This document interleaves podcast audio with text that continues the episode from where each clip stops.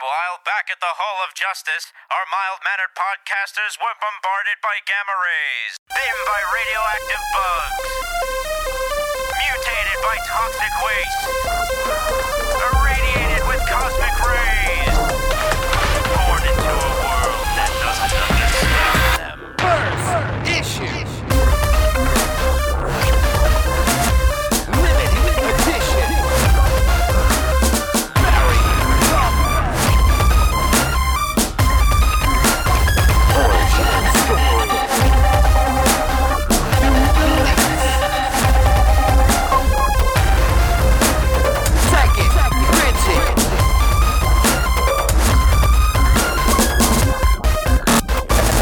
Talking comic. It is Wednesday, April 3rd, 2013, and you are listening to the Talking Comics podcast. I am your host, Bobby Shortle, and I am in the house with Steve Seigh, Yo. Mr. Bob Reyer, Hola. and rejoining us, reunited, and it feels so good, Stephanie Cooke.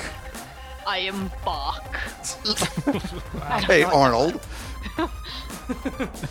Well, Stephanie, welcome back. You've had a busy, busy couple of weeks. Um, how was uh, FableCon? Um, you know, had you asked me like before how things were going, I'd be like, I hate this. Running a convention is ridiculous. I don't recommend it for anyone. And like, it's weird because now after it's done, I'm like, I'm so glad we did this. I never want to do it again, but I'm so glad we did this. So, um, it went really well, according to a lot of people and press releases. We had like an official Fables pool party at like 11 o'clock at night. This guy like dressed up as like Cthulhu came and was just chilling. As you, as he would, I guess. Yeah. yeah, like you like you do. And um, we stole a beach ball from a child and played with that all night. That's partially true.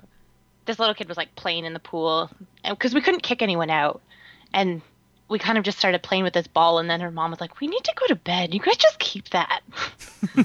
so Just scared by Cthulhu, I bet. Yeah. Yeah. So it was really, really good. And I, I was on my very first panel, Oh, how did that go? Congratulations. and people showed up. I was like, what?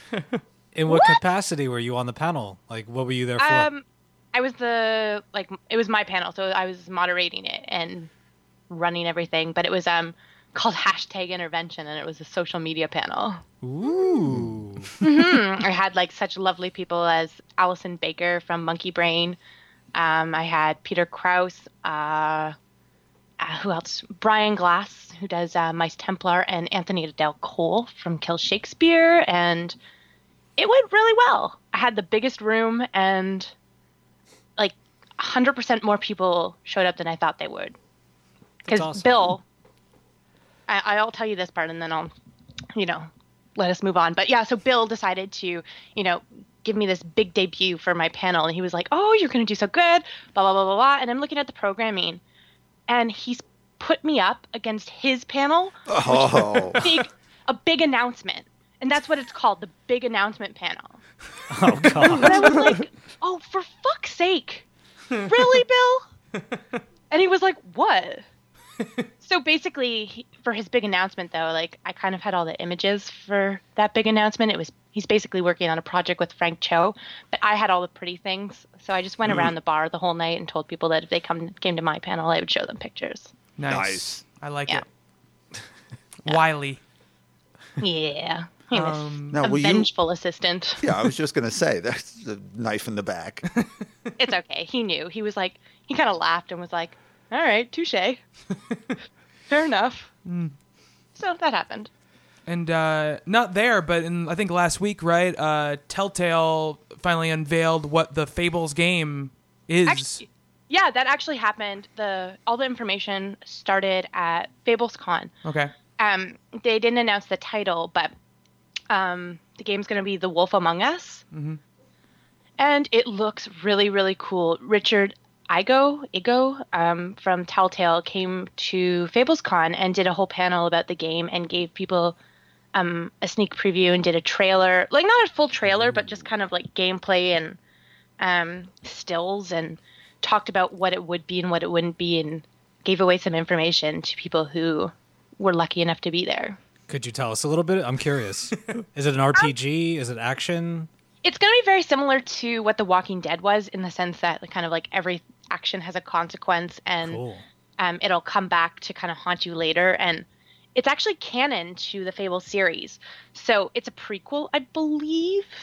Um, but everything that happens in the game is actually tied into the series.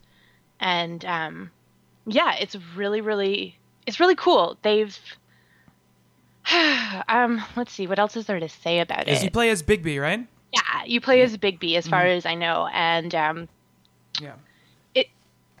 I don't honestly know too much about it other than what they've kind of talked about, but it sort of takes place before, um, like Snow White is like the head honcho. Um, well, not the head honcho, but like Ichabod Crane is still there, and um, I, I don't know. There, there's a lot of IGN did a really good write up about it, and uh, yeah, I'm not making any sense. No, it's okay.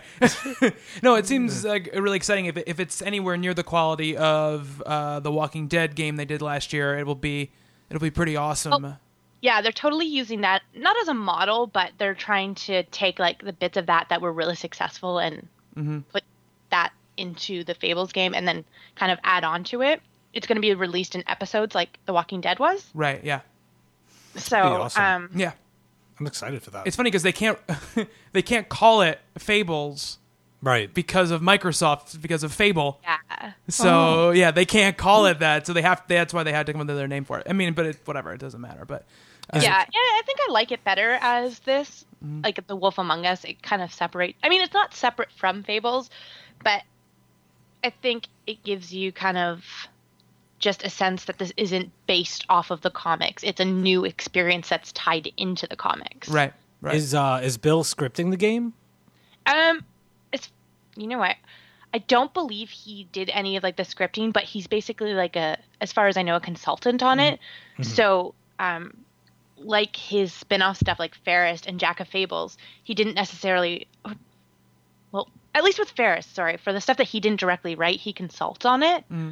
And same with the script, like he goes through everything and kind of makes sure that um, there's no discrepancies with the actual story, and uh, kind of looks for things that's like mm, this character wouldn't really do anything like that and just calls it out. But he says that they're really big fans there and richard from telltale said the same thing and bill so far hasn't been able to find anything to change because they've been so good at researching everything so Nice. i'm really excited to see what they've come up with um, it looks really really cool and they've done a really cool job of bringing um, Fabletown to life cool, awesome. I'm really excited about that. Really, really excited about about playing that. Um, Indeed. speaking of video games, Stephanie, you were telling me today you've been playing uh, a mess ton of video games. Ah, yeah. It's been so long. Ugh. Yeah, I picked up I picked up Gears of War Judgment and I mm. picked up BioShock Infinite as soon as I got back from mm-hmm. Mm-hmm. Minnesota and I did my geek trivia thing. So once that was over with, I was like, this is my reward. I am not moving from my bed for like the entire weekend and I'm just going to play video games. And mm-hmm. both of them are freaking amazing. I, Um, the I heard the idea behind Gears of War Judgment is, is really cool. I was kind of not really interested in, in playing it, but then the idea that it's like this kind of they're all flashbacks told through this testimony, right? That the, the characters are giving. I think that's really interesting. it is really cool. I wasn't, you know, I've ever since I stopped doing sort of new stuff, I haven't been as in the loop with what's coming out as far as video games. And I knew I was going to buy it because I love Gears of War, but I had no idea what I was getting into, and it was so awesome. And you get to play as Baird and Cole, and Woo! yeah, woo. and there's a couple other new characters, and I had so much fun playing it. Um, I don't- I also picked up Tomb Raider today, so yeah, five dollars, yeah, five bucks. yeah, So For Love how much? Raider. five for bucks. five dollars. Five I like- dollars. You got to follow her on Twitter, guys. Come on. How the hell did you get it for five bucks? Well, I found all these crappy games that I didn't want anymore. Oh, so you 'cause I traded wanted to- stuff in, and you only ended up paying five dollars Yeah, but cash they or were credit. like really stupid games. Like I had Brutal Legend. Oh, well, then I paid nothing and for mine. 99 Nights. Oh, and I traded them in, and they gave me a thirty percent upgrade for trading it directly to Tomb Raider. So I wound up paying mm. five dollars because Tomb Raider happened to be on sale too. Awesome. So, Awesome. Yeah. I hope you love it. I absolutely love it. And I, I, I told you on Twitter, I am totally, totally in love with Bioshock in the second half. It gets so much better. And I know you said it was awesome from the start. Really It- was. It was a rocky start for me. I, I didn't I it took me a long time to I- adjust to the openness and the new atmosphere of the game. Um but once you hit that halfway point and you you move into the second part of the game, it is ridiculously good. Yeah, I've been uh, I got it and I've been playing it. I played for like four hours. Yeah. Um, and don't worry, anybody who's listening, we're not going to spoil anything because this is a game where you you really you don't want to give anything away because the story is so important. Mm-hmm. Uh, the atmosphere of it is amazing. Like you, uh, I just want to walk around and look at everything. You will. You do You know, a lot of that. Yeah, and that's what I'm doing though. I'm like literally spending extra time in rooms just because I want to see like what's Oh, going on in this nook and cranny. What's this poster? You know, what are Mm-hmm. these people saying over in this corner? And it, it's just it, it- it's it's got this cool thing because like it's scary like in a way, but it's not a horror game. But there is it's so intense, especially at the beginning when you're making your way. Yeah, the atmosphere of it. When you're making your way to the, the Columbia, which is this floating city in the sky, that scene where you're kind of coming up the tower and taking the elevator up is like really intense, you know. And I was, mm-hmm. I found myself, you know, kind of shaken by it. But I just, I just got to the point where I've, I've gotten the companion Elizabeth with uh-huh. me. So I'm sorry, but it's. We, we talked about it on Family Remix like three years ago. Yeah. when it first got announced, uh, and it, it's great. I have one word for you. Haircut. Well, I think like um, a lot of people weren't sure what to expect because it took us out of Rapture, and people were, loved the underwater city thing, and um, people were like, "Oh, it's not going to be as creepy," but in a lot of ways, I think this one's just as creepy, if not creepier. There's just like so many people that uh, help set the tone of the world and the things that they do and the things that they say. You're Yeah. just like, whoa, this is weird. I'm getting like heebie-jeebies. Yeah, it's one of those things where it's almost instead of like the dark, dank, like oh a mystery on every corner, it's these this bright, beautiful world with these happy people saying the most despicable things you could ever imagine in your entire life. You know, It- Hmm. and like yeah. The skylines are terrifying at times. Again, I'm not going to spoil it, but like basically, you've seen in the trailers, you have this like skyhook thing. yeah, which is awesome. and but like you jump and you're jumping over a sky and you're like flying towards this thing trying to you know like latch onto it and i won't say any more than that but if you are like scared of heights there are genuine moments when you could be like holy shit yeah, yeah, it's so intense yeah, it's really intense, and I- I'm looking forward to powering through it a little bit more. But let's move on from talking about video games, talking about some comic book stuff. Uh, really quick, so, some news. We had a couple uh, big Spider-Man news already happen. Uh, they announced today, I believe, or Tuesday, uh, uh, Superior Foes of Spider-Man, a new uh, monthly book written by Nick Spencer with art by Steve Lieber. Um, and it's basically focusing on the new Sinister Six that they established in, I think it was issue two of Superior Spider-Man. It was, it was in one of Two those, three, one two or three, one of those. Um, you know, so it's he says Spencer says this is a book about the working class guys. These are not the kingpins or green goblins or Doc Ocks of the world. These are the small time crooks looking for a quick score so they can pay their alimony and get the loan shark off their back. um, and so apparently a lot of the book is from uh, Boomerang's uh, perspective. Uh, The the new Sinister Six is Boomerang, Shocker, Speed Demon, uh, the New Beetle, and Overdrive. So new book from Nick Spencer, art by Steve Lieber. Uh, it sounds like a pretty cool book, you know, um, different. I'm not always really into villain books so much, um, but if they can bring a cool twist to it, I'd definitely be up uh, uh, for reading it. Stephanie, have you seen Nick Spencer's name on this book? Does that interest you in checking it out? Uh, a little bit. I at this point in time, Nick Spencer is sort of hit and miss for me as far as following a creator goes. Um, I'd definitely check it out for the first issue though, and go from there. Cool, cool. What do you think, Bob? Uh, I like villain books if Mm-hmm. they're done well. The- My concern would be how superior will they be as we move into your next news story. right? Yeah, yeah. Um, Steve, what do you think of this? Um, I like Nick Spencer a lot. I'm really enjoying uh, Secret Avengers, and I love Morning Glories. So, um, and I just I think I just recently purchased Infinite Vacation of his. Okay. Uh, so Chevy Chase is in it. Yeah, he'll be in the new one apparently. um, yeah, no, I'll uh, I'll definitely give it a first issue and check it out. Um, I'm also not always into the villain books, but uh, you know, I I tend to follow creators, so we'll, we'll see. Yeah, and what Bob was alluding to before is also um, the, uh, I guess the solicits for Superior Spider-Man number nine came out, and the title is Superior No More. So um, you know, it does. It, again, these this does not say what's actually going to happen. Uh, but it does say in May that it's going to kind of all this stuff is going to come to a head. All the stuff that's been boiling in Superior Spider-Man is going to come to a head. Awesome. Um, as Nice far- pun, by the way. Thank you very much. if you've seen the cover, it's Yeah. like it's Spider-Man with his his basically the top of his head off and just his brain. Oh, I haven't seen that. Yeah, it's it's a cool cover. Uh, and Ryan Stegman is back uh, for this. No, the question is, Steve, you've been loving Superior Spider-Man, love it. um, and I've been since that first issue. Once that first issue we got past that, I've been I've been loving it as well. Um, if in issue number nine, uh, it's wrapped up. Ock is back to being wherever he is, or he's dead, or whatever's going to happen, and Peter is back instilled as Spider Man. Are you going to be happy with that, or would you like to see it go on longer the way it's going right now?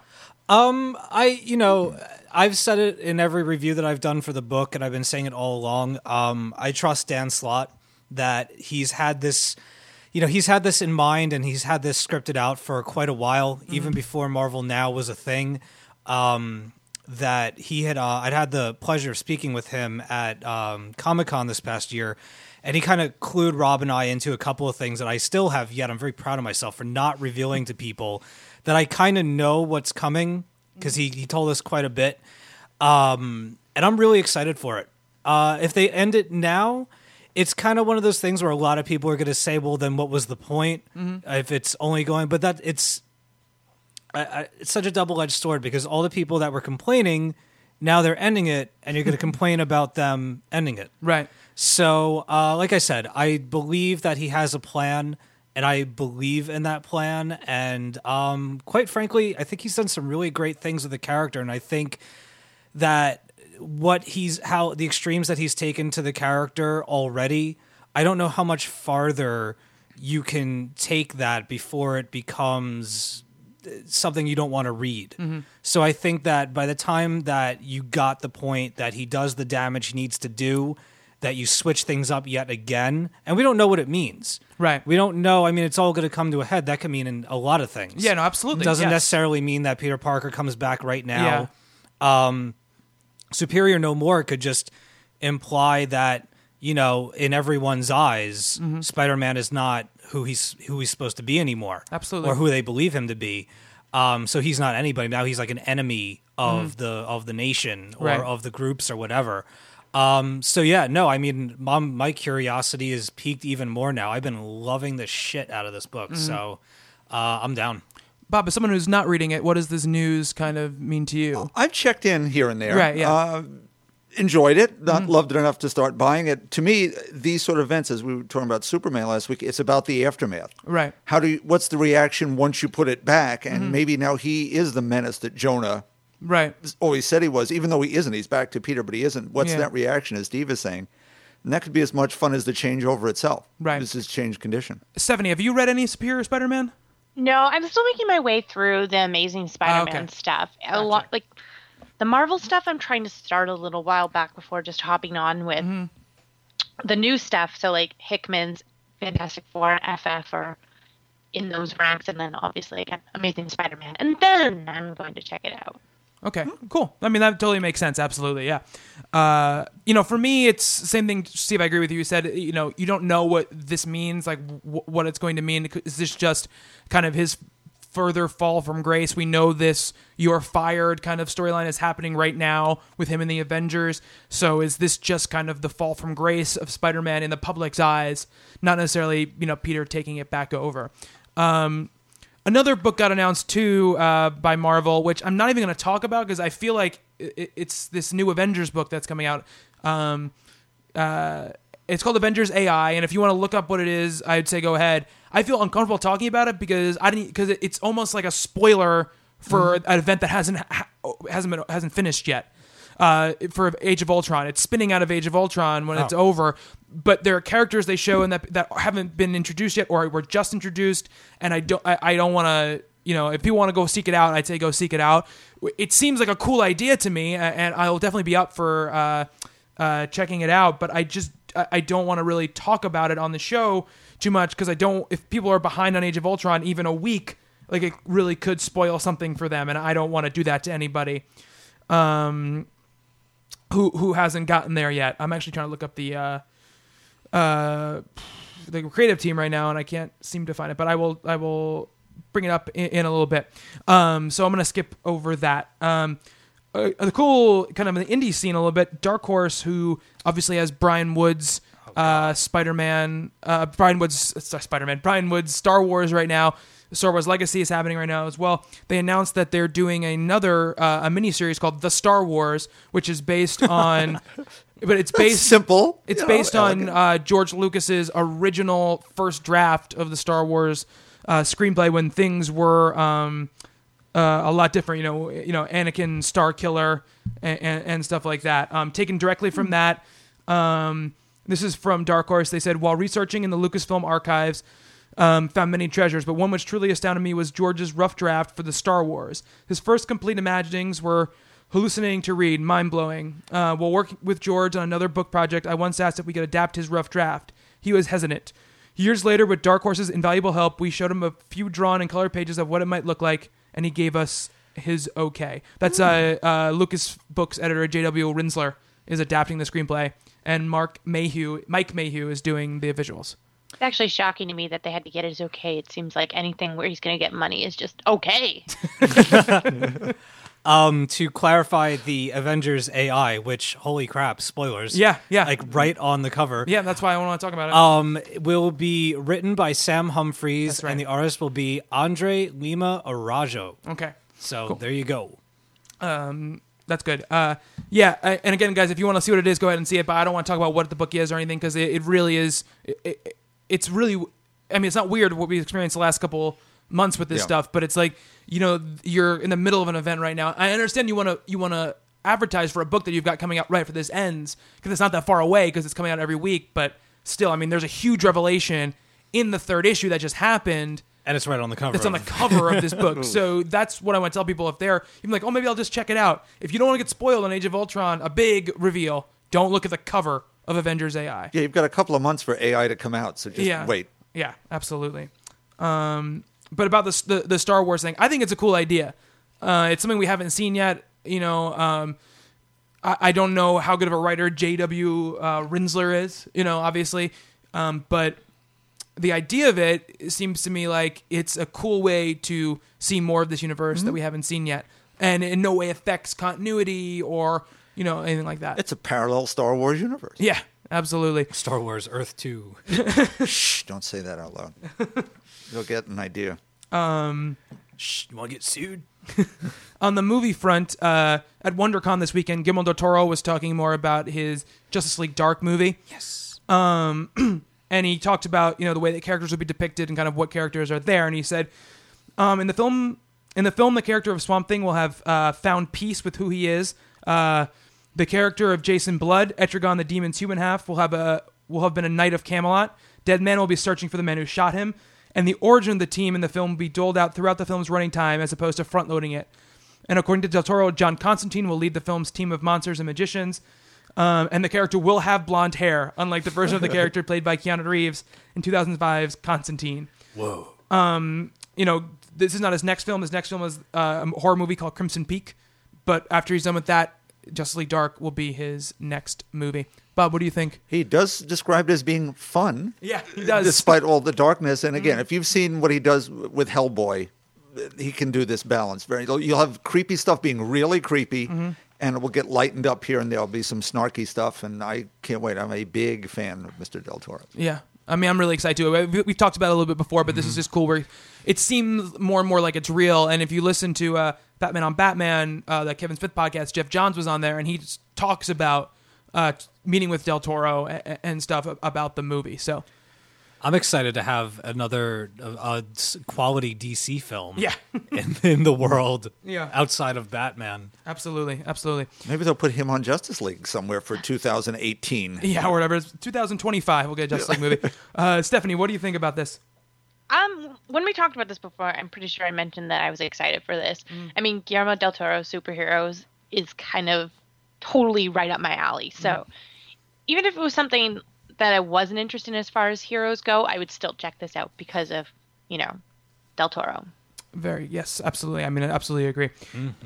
um, in uh, in kind of just really cool news, um, there's going to be a crossover event between Dave Stevens' Rocketeer and Will Eisner's Spirit um, at IDW. Um, Rocketeer Spirit Pulp Friction is the name of the is the name of the book, and it's written by Mark Waid and drawn by Paul Smith.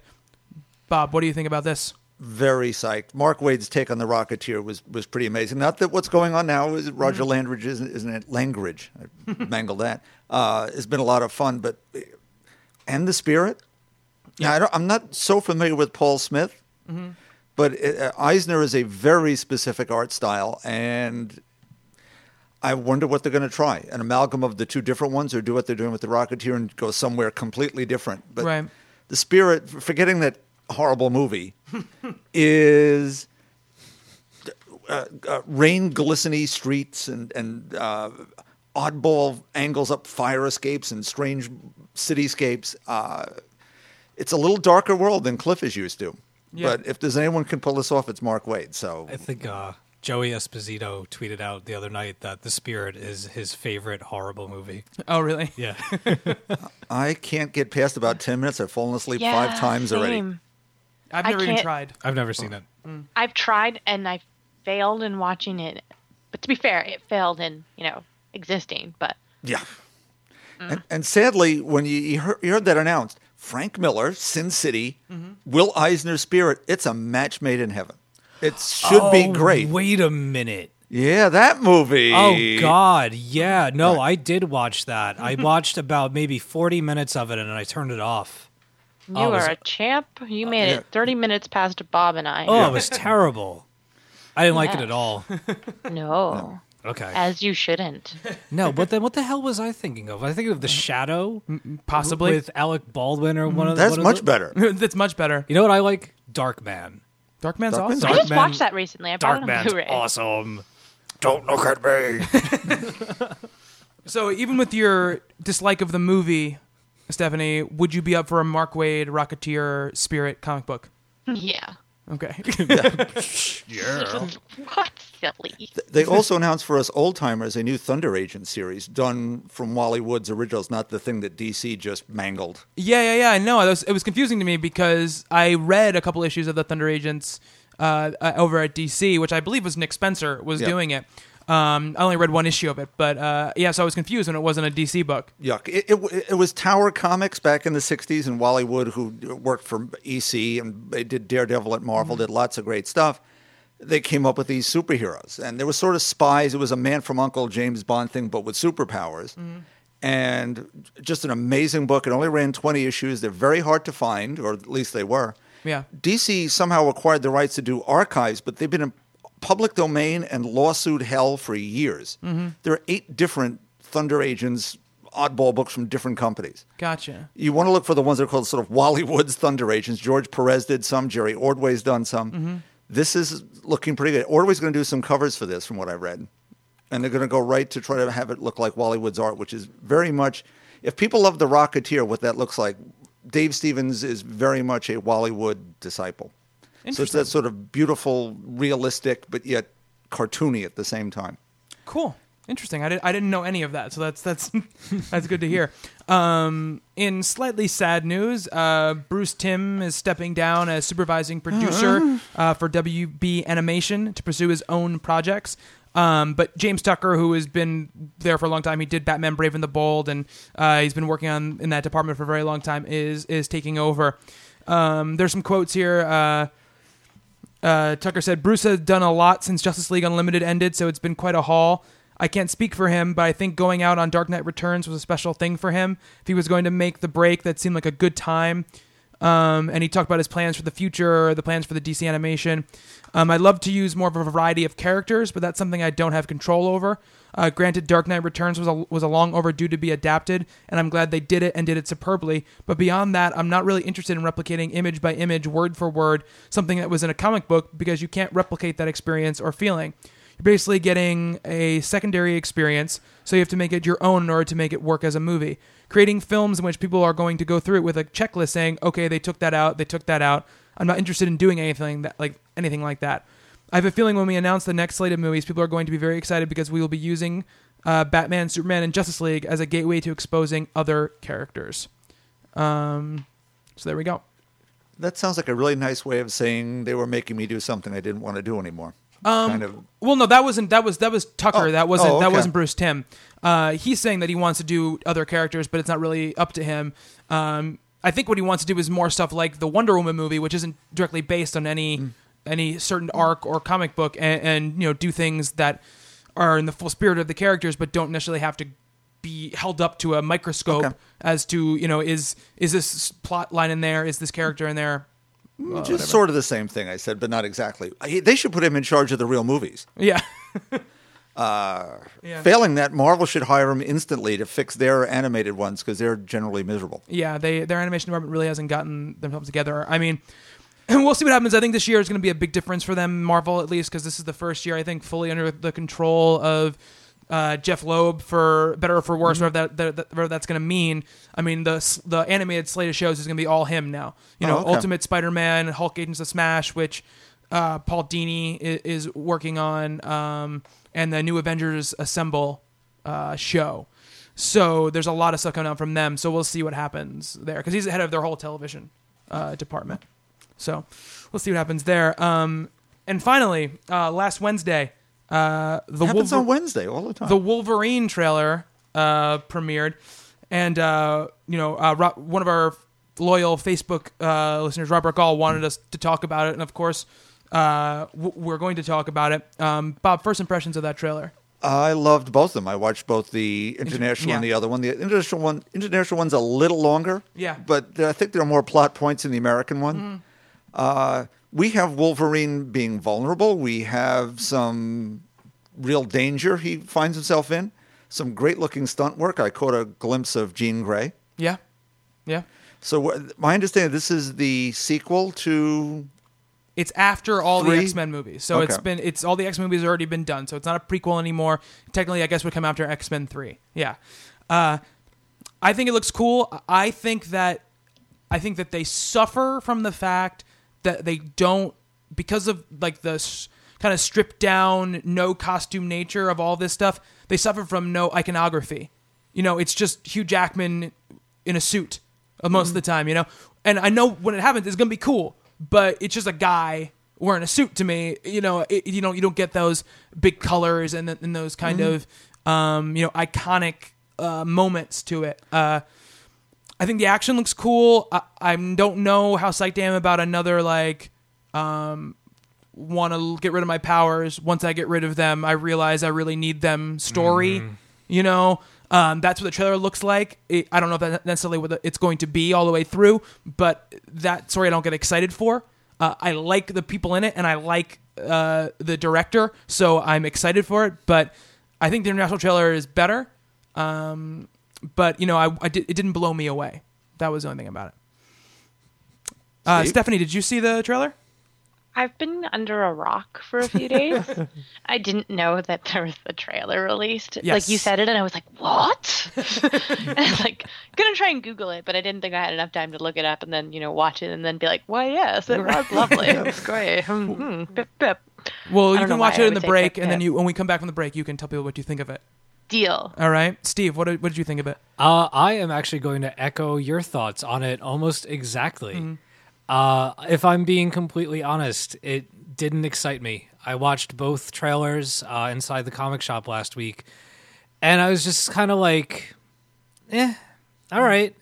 I mean, I'm excited for all comic book movies, no matter what it is. I just there's some you know there's some of the best things coming out and some of the most entertaining films that we've seen in the last year or so have been comic book movies but I I'm not too crazy. First of all, I'm not in love with Hugh Jackman as Wolverine and the character in general. He's just not my favorite comic book character.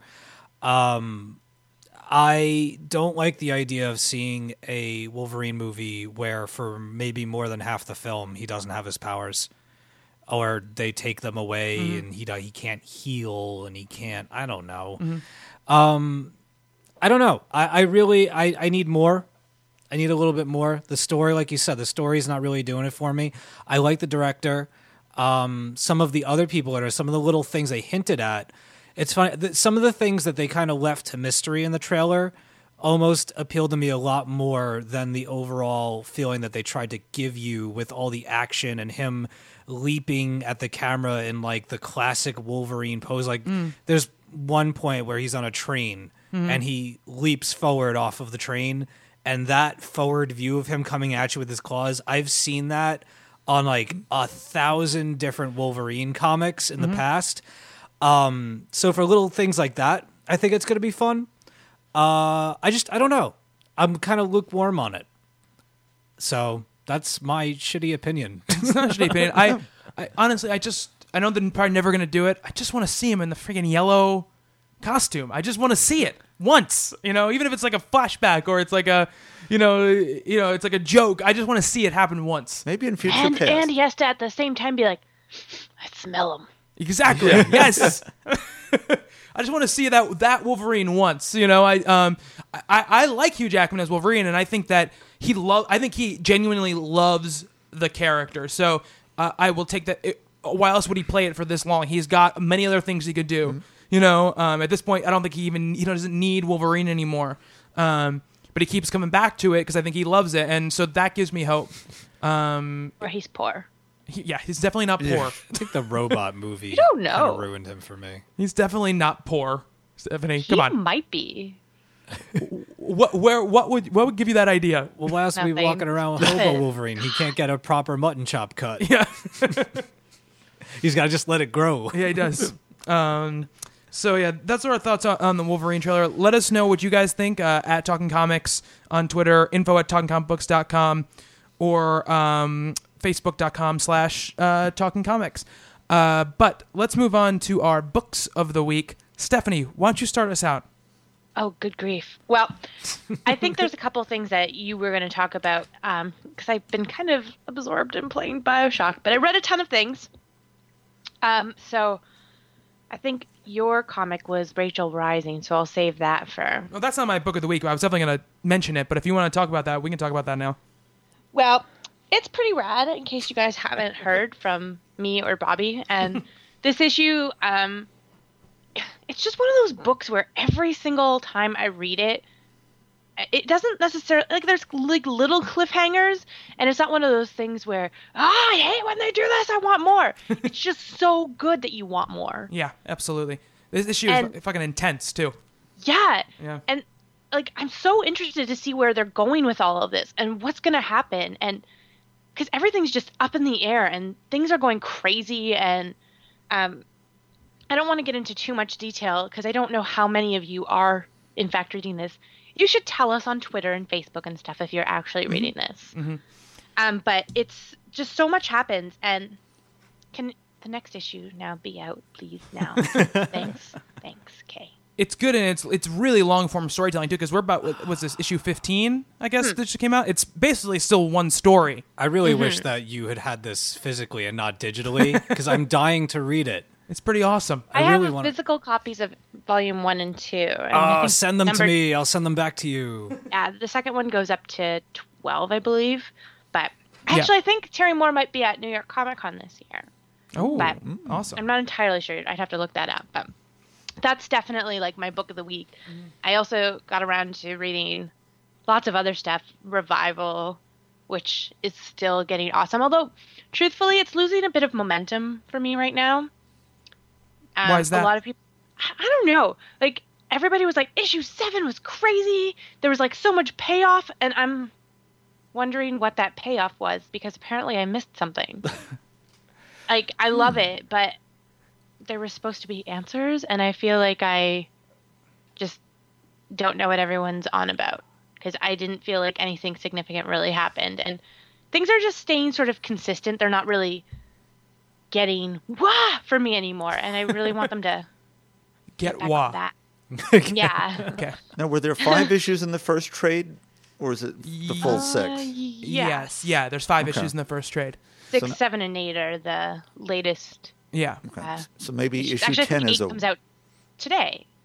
No, I don't think so. No. No, because Last week? issue eight just came out last week. Yeah. Okay, okay, okay. Uh, Yeah.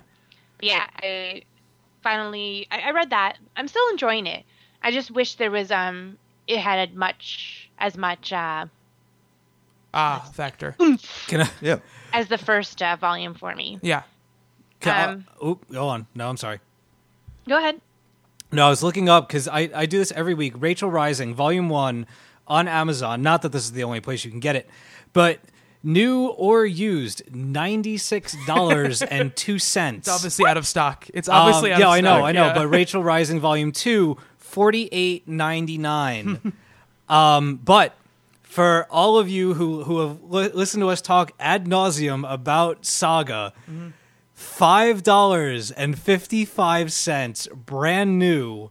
On Amazon.com for the first uh, trade of Hey, Saga. shush! Don't distract people from Rachel Rising. That's I'm just- horrible. People hey- can get it for ten dollars new at Chapters or Barnes and Noble. Dude, five bucks. You could reach into your couch and have Saga.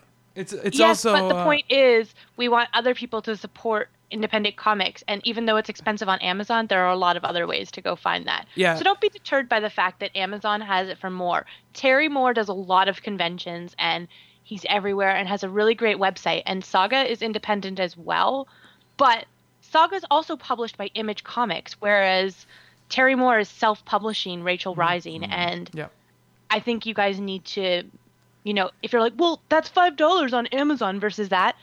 Too bad. Go spend your money on this because it That's needs not money. what I was saying. No, I'm not. But at the same time, Mm-hmm. it, people are going to interpret it like that, and don't Alright. choose between one or the other. You should be reading both.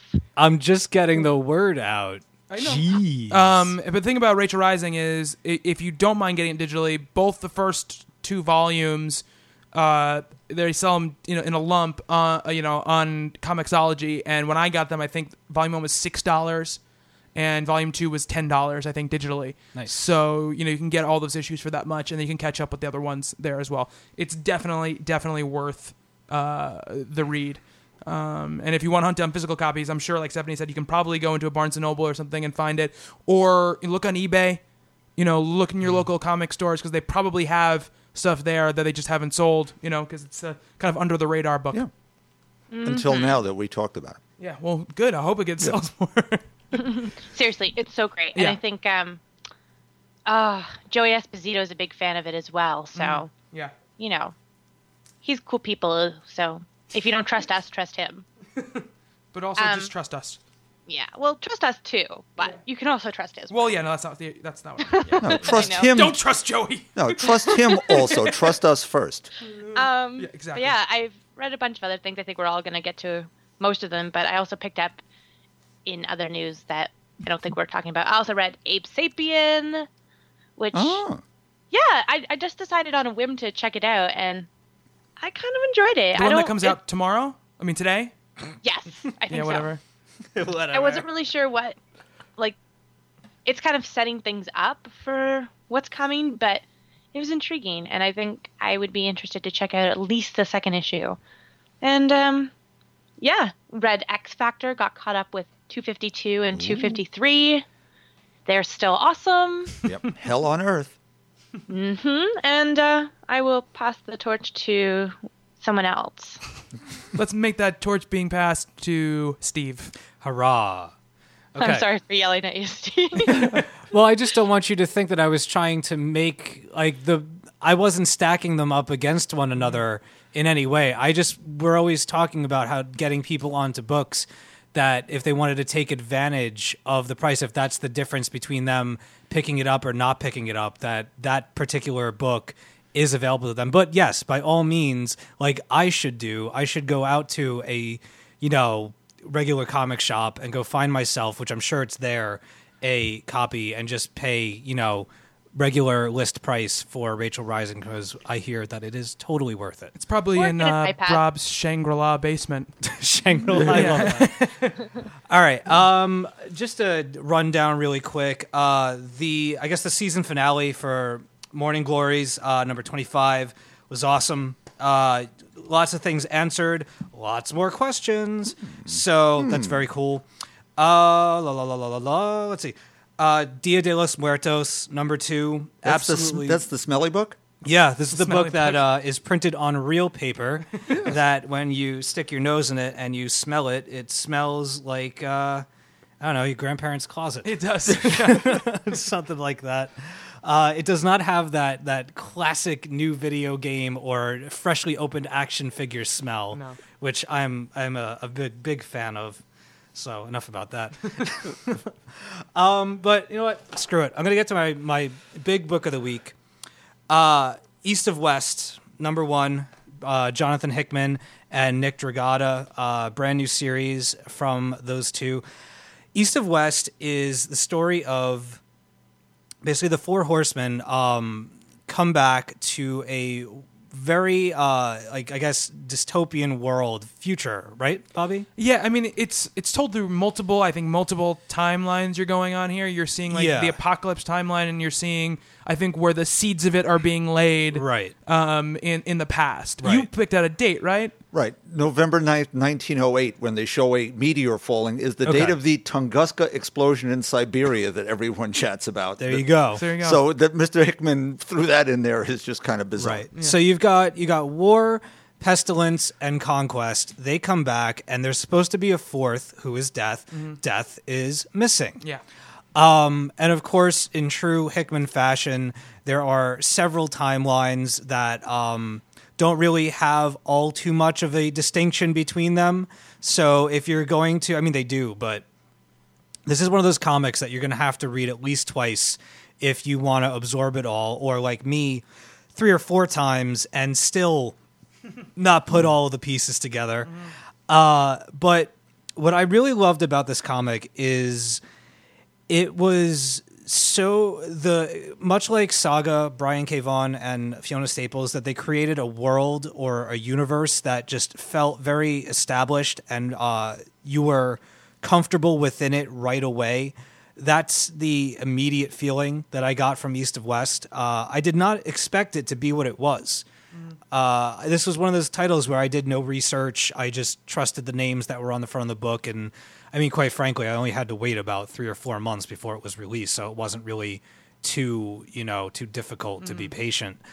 But I was really surprised by it. It, it took on a, a weight for me that I was not expecting.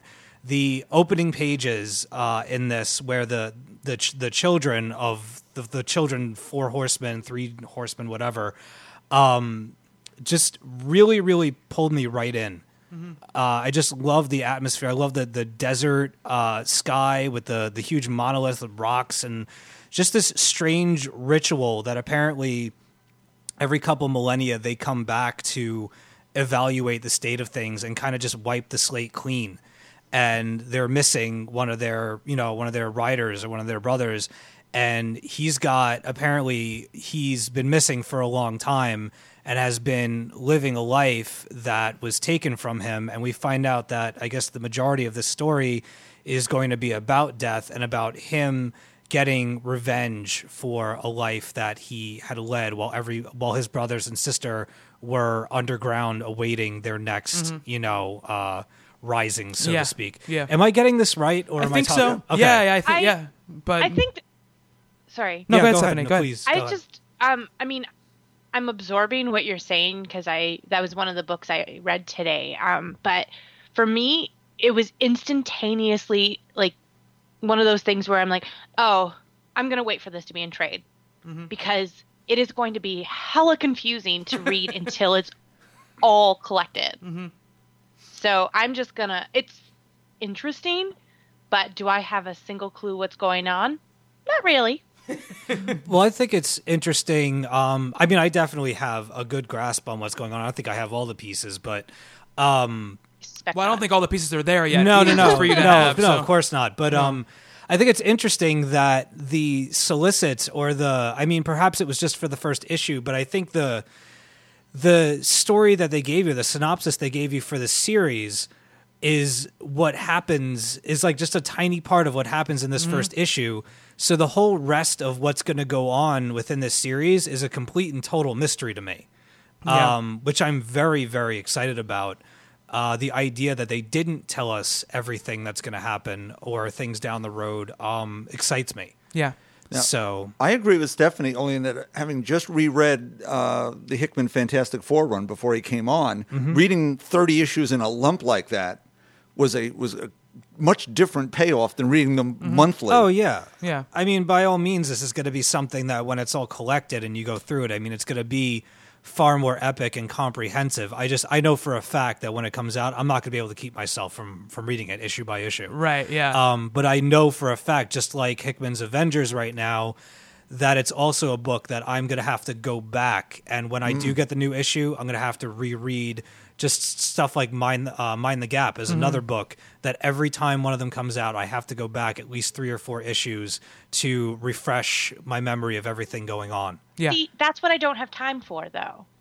Like, I don't, I mean, I love reading comics, don't get me wrong, but I don't have time to go back and read the same issues over and over and over again to get like a comprehensive idea of what's going on. If you can't convey to me in like one reading what's going on, like, I mean, that doesn't make it a bad story. And I'm not trying to say that, I mean, I do kind of have ADD, but like, I'm not trying to say, say. that that's a bad thing. But for me, when I have a lot going on in my everyday life and when I sit down to try and read something, I want to enjoy it and not strain my mind.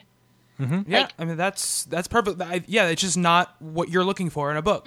Yeah. Yeah, and that's again, that's I, I knew this would be right up Steve's alley, and that's totally not anything bad. Like it just is very much a. Steve book. like you love rereading stuff over and over again, and that's perfectly fine. But like, yeah, I- I, I'll read it in trade for sure. I like things that I I sit there and I like just the same reason that I love Morning Glories and um I a couple months back I watched a, a film called Stay that came out several years ago. Oh yeah, with Ryan Gosling and Naomi. Yeah, and that to me, I mean, first of all, great, great movie. Um, that was something that the whole movie, I had only a thin grasp on what was going on, and then within the final moments of it, the movie completely doesn't turn things around on you, but gives you a completely different perspective of what might have been going on. Um, and it completely just amped the movie up on like the chart of movies that I love. It, it skyrocketed it up to you know higher numbers. I like stuff that I have to sit and I have to wonder about and I can chew on it for a couple of days. I do agree that something like this is much, much better read in a collection. I agree 110%. I just, I don't have the wherewithal to not partake in it Yeah. while it's going on. That's just me. Yeah. Uh, I, I loved it. I, I think that, first of all, I think it's gorgeous. It's a gorgeous book to look Oh, at. it's beautiful. Both in Nick Dragotta's art and just the layout and kind of the paper they printed on, you know, all of those things that are. colors too. The Frank colors Martin's too. colors are yeah. gorgeous. All of those little things, they make the book just a gorgeous thing to experience. And, you know, um, what I love about stories like this is that for about two thirds of the book, I'm kind of my mind is grasping at what what's going on. Like, what does this fit into this? What is this random flashback page? What are these three kids talking about in comparison to what's going on? There's obviously a like this. They obviously have something to do with each other, but you know what's the exact connection? Who is this guy? What does this mean? What does that mean? And then I think it does a great job in that last third of the book. It starts to fall into place in my mind, you know, mm-hmm. and whether or not it's the book or just the amount I've been thinking about it as I've been reading, and it just the the fruits of that come out together. But by the end of the book, I had, you know, not a, a good grasp on what the whole story was going to be, but I had a better grasp of, okay, this is who this is, this is who that is, this is what's going on, this is what you know, this is the, the, the this is these are the stakes uh, uh, of the story that I'm reading, and I like things like that. You know, it makes you work for it, but in the end, it's, it gives it to you. Is it going to be tough to read issue two of East of West without reading issue one of East of West? Oh, yeah. uh, right next to it. It's going to be incredibly tough. Um, and to that token, I agree with Steve and Bob and with Stephanie said reading in a trade is probably would probably be the more efficient and effective way to read it. But much like Steve, I you know I read these first issues of these of these indie books, being like, okay, if I really really love it, then I'm going to probably buy it every every month. Or if I read it and I love it, but I'm like, you know what, I can I can wait till it's collected. Uh, I'll do that. It's one of those books I'm gonna have to read every month because I'm so intrigued about where the story is going mm-hmm. and how the storytelling is going to lay itself out. That's what you know. The, the storytelling he's doing, I, I think, is you know staggering in, in its complexity, and that's not always something I'm looking for every, every book. But to have a book that's like that, you know, I take a deep breath. Well, yeah, open well, east of west. That's what I it, do. You know, like when I'm making Yeah. my reading pile. I mean, it's not like I, you know, I didn't pick this up right away because I knew that it was Mm-hmm. going to be like a brain buster, and you have to be in the mood for that. Sometimes you won't get to it for a day or two Yeah. Mm-hmm. because you just want to have some fun. But you know, with the amount of books that I that I pick up, I have plenty of books to to do that. With something like this, if I want to sit down and I want to get like cerebral, I want to Mm-hmm. grab myself a drink and I want to pine over something, this is the kind of book that'll do that for me. yeah, Um, absolutely. and lastly, I just I really really dug the characters, uh, all be, between the children and the the party, the crow and the wolf that Death is kind of riding around with. Yeah. just a really really commanding presence uh, on the page, and I was actually quite fearful of them.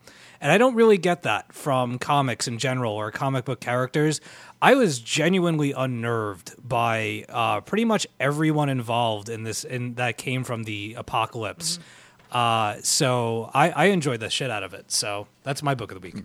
yeah. Ah. Uh, Bob, what about you? Sure. Really quickly to prepare for the uh, Miss Fury that Dynamite is putting out. They've been Ooh, using I'm her in in masks. I'm.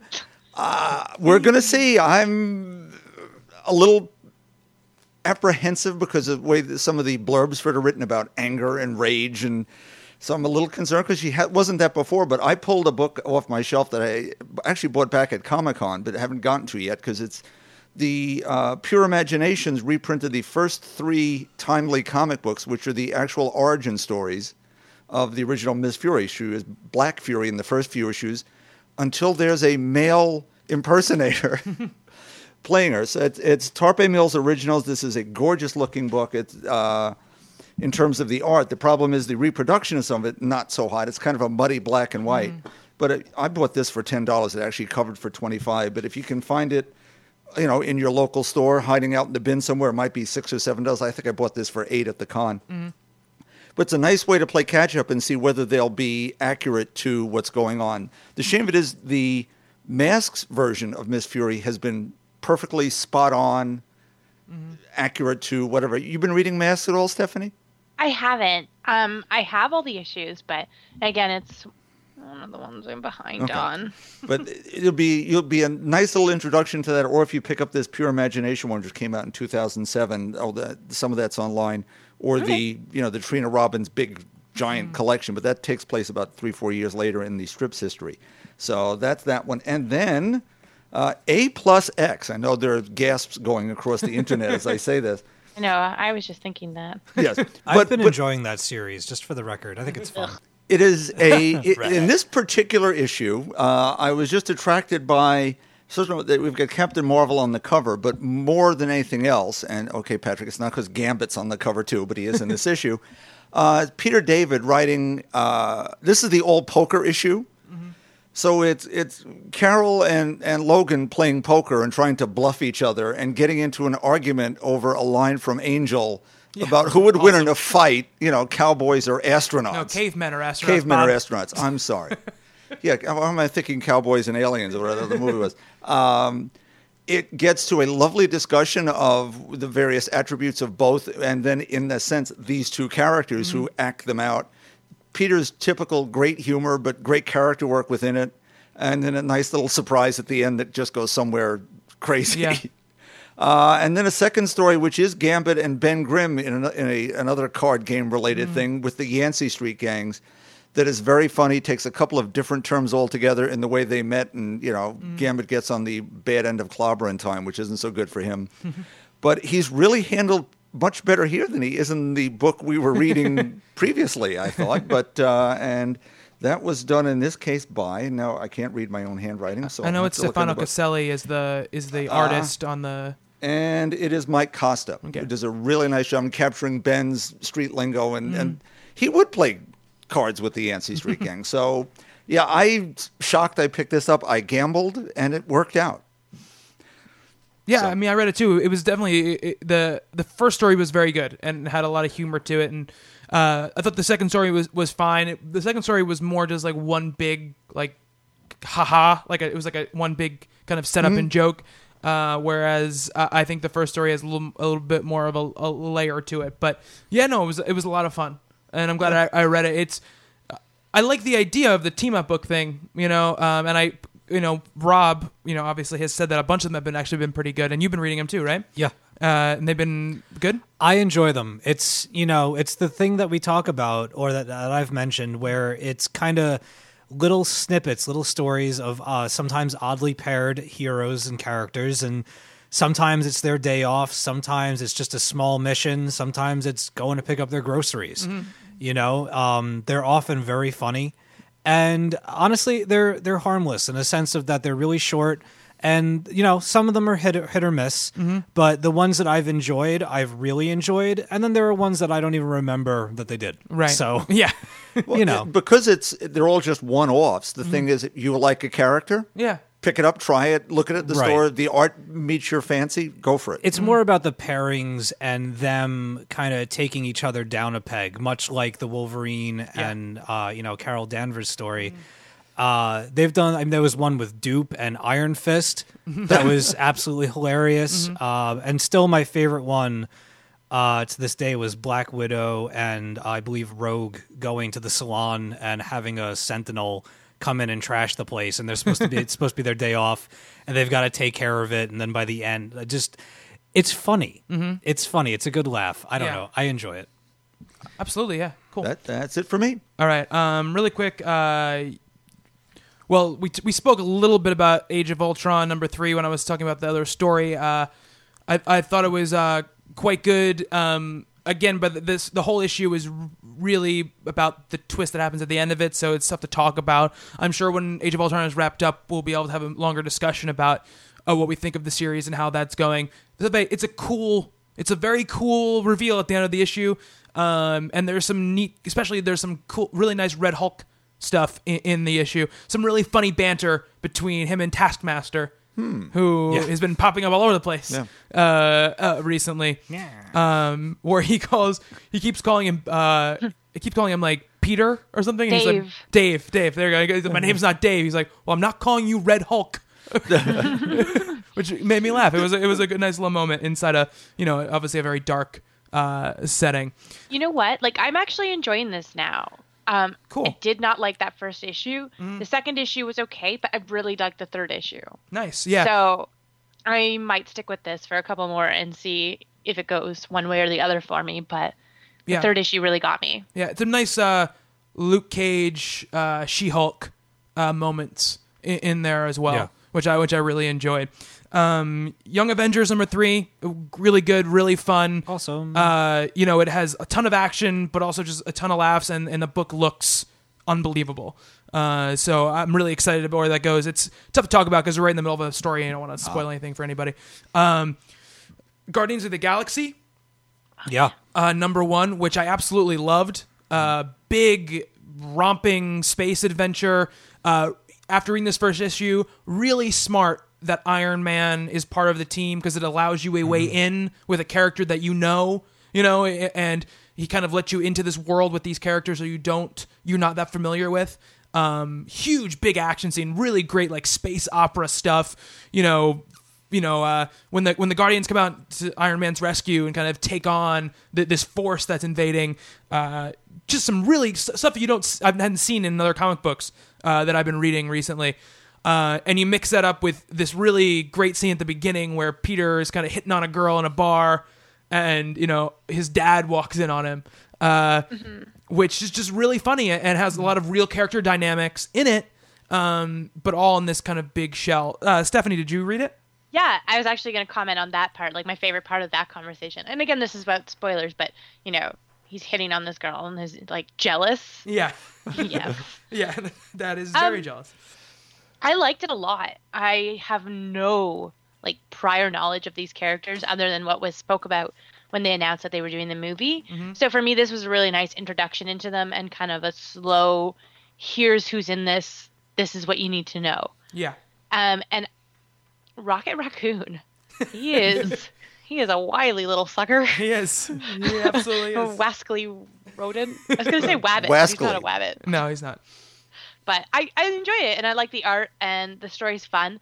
And I think as long as it doesn't take itself too seriously, mm-hmm. I think it'll be a really good book to read that's kind of in between some of the other stuff that's either like really serious and like just ridiculous, like something like Deadpool. So Right.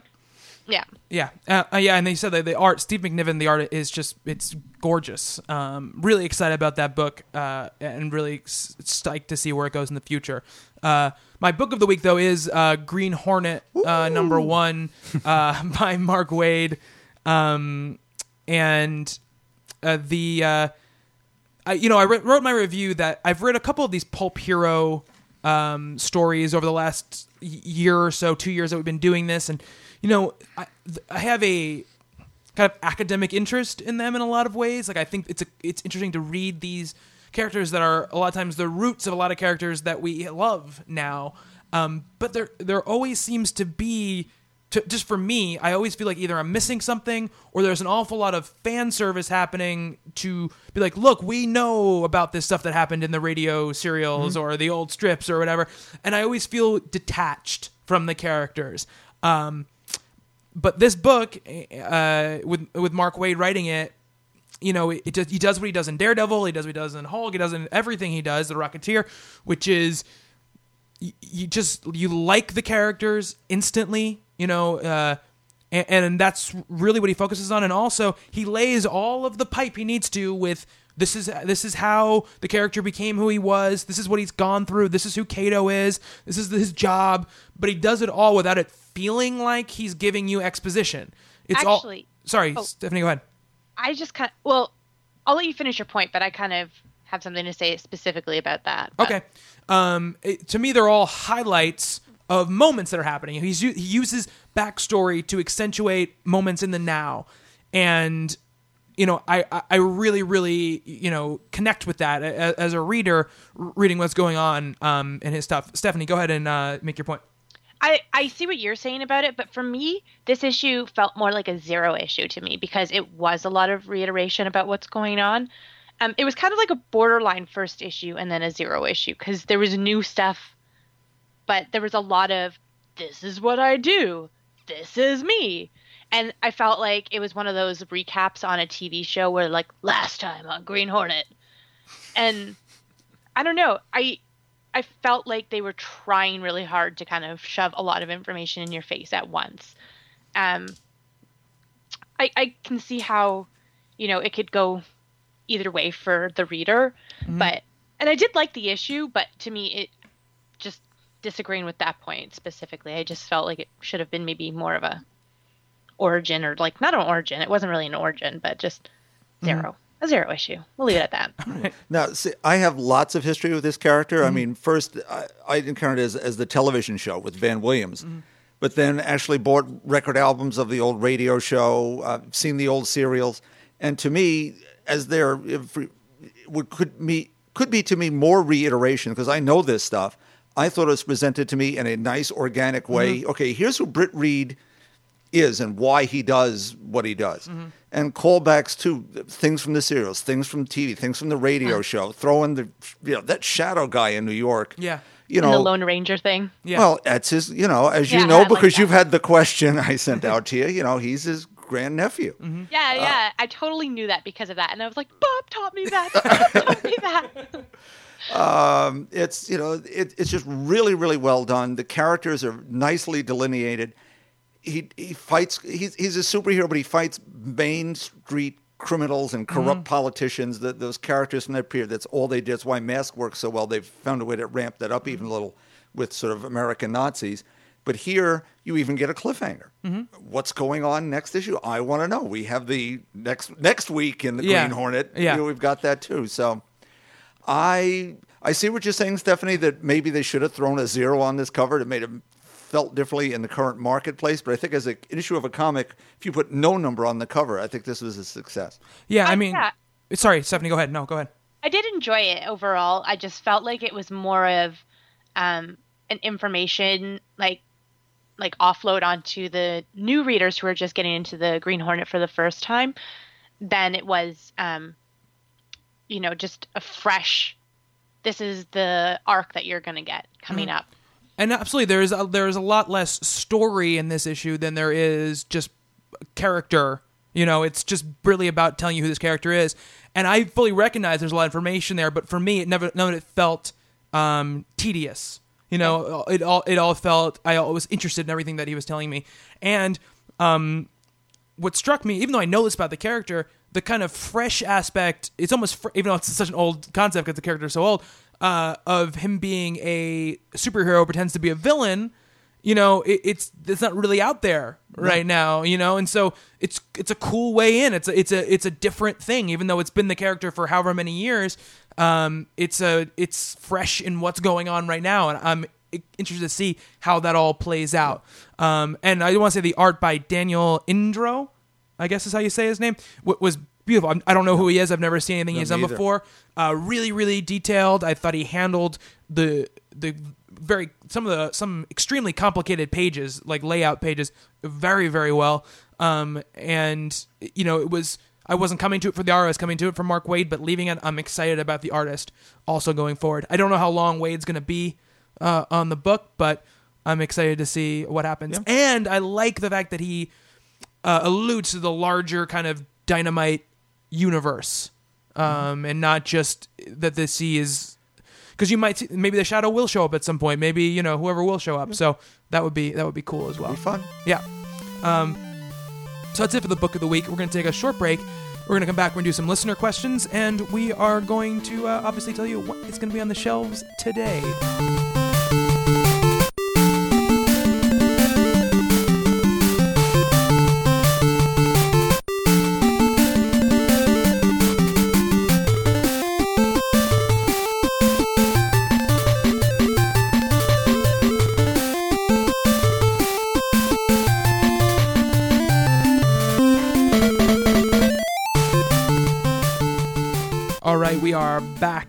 Um, and before we get into some listener uh, questions, uh, Stephanie, you watched the Wolverine trailer. Give us your enlightening commentary. Well, you guys got to hear like my actual commentary as I listened to it. Yeah. Um, I, I don't know how I feel about it. It kind of seems a bit generic. Mhm. Um, I know what scene you're talking about now, Steve, where he's on the train, but it actually looks like a really hokey, like martial arts movie where he's just like flying along the top of the train and he's gonna like, you know, be flying there for like the next like two minutes of the film, and then he's finally gonna just like stop in midair and kick something. Matrix So- style. Yeah, I don't know.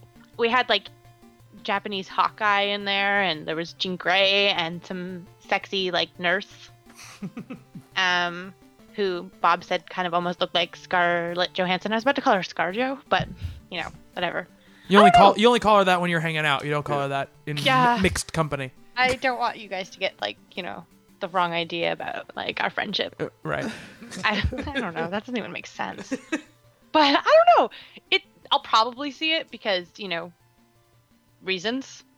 Uh, but it's not something that's really so far just kind of. It's just kind of like eh. Okay. If I had to choose between the other stuff that was coming out this year, which I can't currently think of, versus that, I would probably pick you know other things. Good one. That's Let it be Yeah. known that this is the episode where Stephanie and I actually agreed on something. It's true. I did yell at you though. So. Solidarity. we. Yeah, it's kind of like, and it sounded like the Iron Man music, like from the trailer, and it could very well have been. and it almost sounded like the Mandarin for a moment there. It's like, except he's not threatening Tony Stark. He's like giving. I think he was like auctioning off his sexy nurse. I don't think that's what he was doing, but good good call on that one, Stephanie. I was too busy making a commentary. Yeah. She- Way she's to it- uh, yeah. way to pay attention to what was going on on screen. shh, Bobby, give you a really good commentary. Her story may be more entertaining though. Uh, Bobby, use your quiet voice. no, my quiet voice does not happen on the podcast. Your silent It's one. all then. loud voice. all right. Uh, Okay. So back on the ranch. back on the yeah back on the ranch. see you're, you're saying things that don't make any sense. All right, let's move on. Um, we got a couple of uh, listener uh, comments and questions uh, about us talking about minorities uh, in comics. And a couple. Uh, this is John D. left this on uh, the website at talkingcomicbooks.com, and he said, "On the Green Lantern front, I really don't see why John Stewart's race plays into any of this. DC wanted to kill off a character, and the writer disagreed and left the book. I understand there aren't a lot of minority superheroes in comics, but should all minority heroes be immune to being killed off? Isn't that isn't this just calling attention to the fact that John Stewart is an African American character when it should just be about DC wanting to kill off a Green Lantern? I think if we want better quality in comics, we need to treat all our heroes similarly and make this a race issue make this a race issue for argument's sake and not make this a race issue for argument's sake. Um he corrected himself because he did write make this a race ar- arg- uh, issue. Then he, yeah. Bob, I think you even responded to him on the site. Yes, I Um, did. It, it's it, uh, as to we we're not sure uh, Joshua Hale what his conversation was about. You know why he decided to leave. If they were going to, he's he's a talented writer. If you had presented him, okay, we we have an idea. We can kill off this character and give you him a grand exit and a wonderful death scene. What writer wouldn't want to write that? Right. And I just have the feeling they were doing it for the ratings. Mm-hmm. And he packed up and left and moved on to something else. I mean, why wouldn't he stay otherwise? to me? It's Yeah. all speculation, obviously. Yeah, absolutely. And you know, we had another. I'll read this other email too because it kind of ties in, in in a similar thing, and then we'll we'll have a discussion about this. Uh, this is from Leon, and he said, "I." I uh, he said, I agree that minorities are not represented in comics as well as they should be, but this is true of many entertainment medias. Uh, but I want to pose a thought. If people get angry because they kill off a black character, then the race issue will always continue to be there. As an artist, you cannot walk away from a book and say, I, I feel it's not right to kill such a character because he's a minority. Then the artist or writer has come into the book with a prejudice. The only way to stop this kind of prejudice is to treat a character as you would any other character.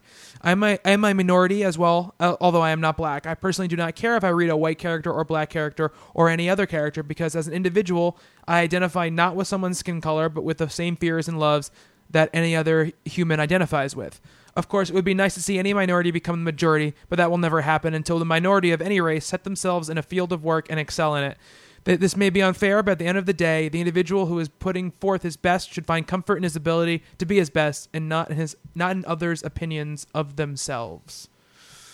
Um. So obviously again it's a tricky issue like we said before we're all white so it's kind of tough for us to speak uh, to this uh, i will say it, you know I- i don't think i don't think it's the fact that because john stewart is black killing him off is is necessarily a big bigger deal because he's black. But like bob said you know it has to be for a good story reason. And again we don't know what that reason was. We don't you know we don't know what happened. Apparently it wasn't something they were too dedicated to because they already pulled back on it. Uh, that's my issue. It's you know if you're going to do a, the storyline unless it has something intrinsically to do with john stewart and something to do with his past and his future and his present and you give him the, a grand send-off then it, you, you have to look at it in, academically and be like okay there's all these other characters there's other green lanterns as well. Why don't we pick one of them you know and try to maintain this kind of you know reflecting the world in, in, in our comic books rather than reflecting the world of a bunch of white people in 1940 who created all these characters in the first place. So I, I think that's the that's where I come from. Stephanie, you weren't here, you know, uh, last week when we talked about this story. The little bit we did talk about it, um, but I, I'm sure you heard that Joshua Hale Fialkov walked off of uh, his Green Lantern books, and the kind of supposed reason is that they were going to kill uh, the character of John Stewart off, and this kind of sparked this diversity in comics uh, discussion. Um, but wh- what do you think about all this? Um, I think. Sorry, who made the second comment from on the site? Um, the, the second was an email from Leon. Oh, okay. I really, there was a lot of really valid points. I think with uh, that Leon said, and the foremost is the fact that we keep making it an issue, so it never goes away because people insist on like, you know, ripping off the scab.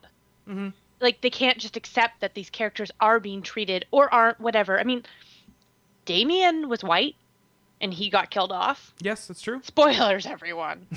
But I mean, It's not really a spoiler. It's a status quo know. now, so it can't be a spoiler.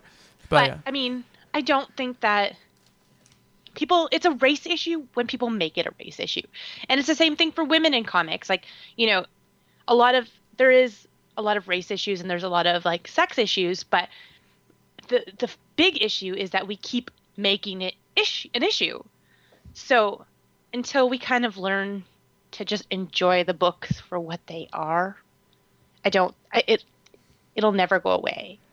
I, I mean, yes and no. Uh, you know, if you look at just the bare numbers of the amount of you know minority uh, characters, the, the amount of you know decent female characters, the amount of creators who are female, the amount of creators who are are are you know in in minorities. Um, I think that's an issue uh, in in general. You know, and I, I, I'm not saying that the, the, that DC is racist for wanting to kill off John Stewart. I don't think that's I don't think that's what it is at all. I just think that it's uh, I, I think that it's not appreciating.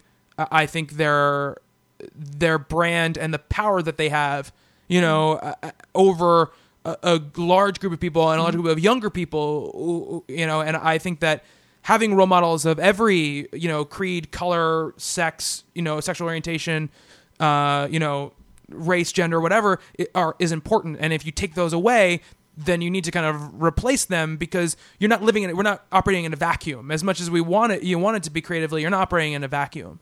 You know. I mean, but if you have an issue with what I get what you're saying, I'm not trying to contradict that. But there's other creators that are doing stuff with uh like various characters like Marvel has Miles and uh oh Monet from X Factor. Mm-hmm. And I mean there's a lot of other um if you're not liking what DC's doing with their characters, you can kind of venture outside of that. And I know that's not the foremost issue. It should just be, you know, that everyone's doing great stuff. But I mean, it's it's if you don't like what they're doing, don't support them. Well, sure, but yeah. the other thing is if there is still an inequity in the Mm-hmm. distribution of minority characters or whatever stripe, Mm-hmm. uh, and in the creative aspect of it, where the characters aren't even treated poorly, one reason Yeah. or another, uh, it needs to be pointed out till it sort of becomes something we don't see. Right. And I don't think we've gotten to that point. I agree with you, Stephanie, that the more we talk about it, the, the more it seems you're just talking about it to talk about it. Mm-hmm. But there needs to be a point where we won't have to. Yeah, You know, I ev- do agree with yeah. that. yeah. I do think, but there's a very fine line between talking about it and making valid points and what we can do to change it versus people just bitching about it. Oh, abs- absolutely. No, absolutely. Yeah. No, and, and you, I, I think a conversation about it that doesn't include any constructive, you know, dialogue, I think is pointless. You know, um, but I, I think that having a constructive dialogue about it is important because if uh, because this seems more like an oversight by DC, less than like a, a malicious attempt to eliminate their African American characters. You know. I think at some point, though, they've done a few of these poorly, a few of them well. I Yeah. mean, the, the Batwoman thing has worked Yeah. out very nicely. But then, you know, conversely, at around the same time, they didn't realize the impact of eliminating Oracle Mm-hmm. To replace her with, as much as I love Batgirl, Right. Mm-hmm. it's just another character kicking butt, as opposed to someone who stood for something very special to an entire segment of the population who isn't represented at all. Right. Yeah. Absolutely. I mean, Steve, what do you what do you think about all this? Um, I mean, it's difficult at this point to to chime in. I mean, everybody between the two emails and you know, three of you guys, you just everybody put it so eloquently. I don't know how much more I can add. Um, I kind of agree with a little bit of of everybody's opinion, if not all of it. It's all very well spoken, well represented. I'll give you $5 later. I just yeah, I'm endorsing my own podcast, my own my own uh, co-podcast people, co-hosts as it were. Um, I don't know. I, it it disappoints me. I mean, the whole the whole DC John Stewart thing. It disappoints me in their their lack of conviction in their story, and that it, the fact that it even became a race issue, I think, is sad. Uh, I think it's sad that as as human beings and as as consumers of entertainment that we haven't been able to put these things aside for the sake of a good story. Um, that the immediate thing is to focus on the character's race as opposed to what that death will have for the universe upon which they reside. And uh, I think that people need to focus on that, uh, especially the company more so. I mean, it just it's it feels to me like something, and I know lately in several podcasts that I've been kind of dogging on some of DC's decisions, not all of them, but some of them. But it just feels like another one of those throw it up into the air, like almost like clay pigeons or something, or or the duck hunt with the stupid dog popping Yeah. out of the grass, and just it's. I don't know where the hell I was going with that. I just it seems like these ideas that they get thrown up into the air, almost as if they know that they're going to get the reactions that they get for for publicity's sake to have them shot down and to the then to, to a couple days later because the writer left you take the story away mm-hmm. it just it speaks to me of not having confidence in your own mm-hmm. properties and in your own decisions mm-hmm. That why if you know that I mean, you can you can kind of gauge how fans are going to react these days to a number of things. You know, you have fan bases, whole whole droves of people that go up in arms about things. That you have people in positions of, of power that are making the decisions to release these things and to release these solicits, release this artwork, Release and just Kraken. What? She said, "Release the Kraken." Yeah, Sorry, just I needed to carry on. stuff like with um Lovely. what is it? Uh, Starfire from Red Hood and the Outlaws. Um, you know, every time that I, I I open up that issue where she's she's on the beach and she's like her hair is whipping. The she's, first issue. Yeah. yeah, she's barely wearing anything at all, and I just I just wonder, like when they're sitting there and they go, yes, this is this is a good idea. This is what we should do, versus like the the need to sell a book versus the need to have the book be be good and represent if you're already having trouble with your female characters if you're already having trouble with your minority characters why do anything at this point to just put yourself deeper into the ground Yeah, I mean, my, problem is more the, the the handling of it. Like, I don't think they should. If there's good creative reasons behind things, I don't think they should be hamstrung at all about who they decide to kill off, who they decide to keep, what they decide to mm-hmm. do with anybody.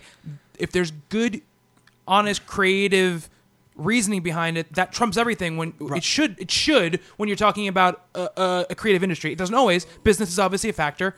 It, it needs to be, but I, I just think that like th- they handle it incredibly poorly. Right, but that's the, that's my Yeah. my thing about it, and that's why I'm getting so tripped up is because we'll probably never know what that story was going to No, be. we won't. You know, it went up into the air. Mm-hmm. It was there for a few days or however long they'd been Yeah. working on it before they actually announced it. Mm-hmm. Uh, Fialkov walked, and the story died. Mm-hmm. So it just becomes this thing that was it was a, a part of comic book news. It was mm-hmm. kind of like a fart in the wind. It Yeah. just it was there and then it was gone. Yep. And ultimately it won't matter. Mm-hmm. And this is a whole story that goes untold that that in the end it didn't matter. Mm-hmm. That's my problem with this whole thing is that we're we're being proposed stories that don't matter in the long run because they're not getting written, they're not getting done because they're not being handled properly. Right. You Yeah. can tell a great story of a character regardless of race or gender so long as it's solid storytelling.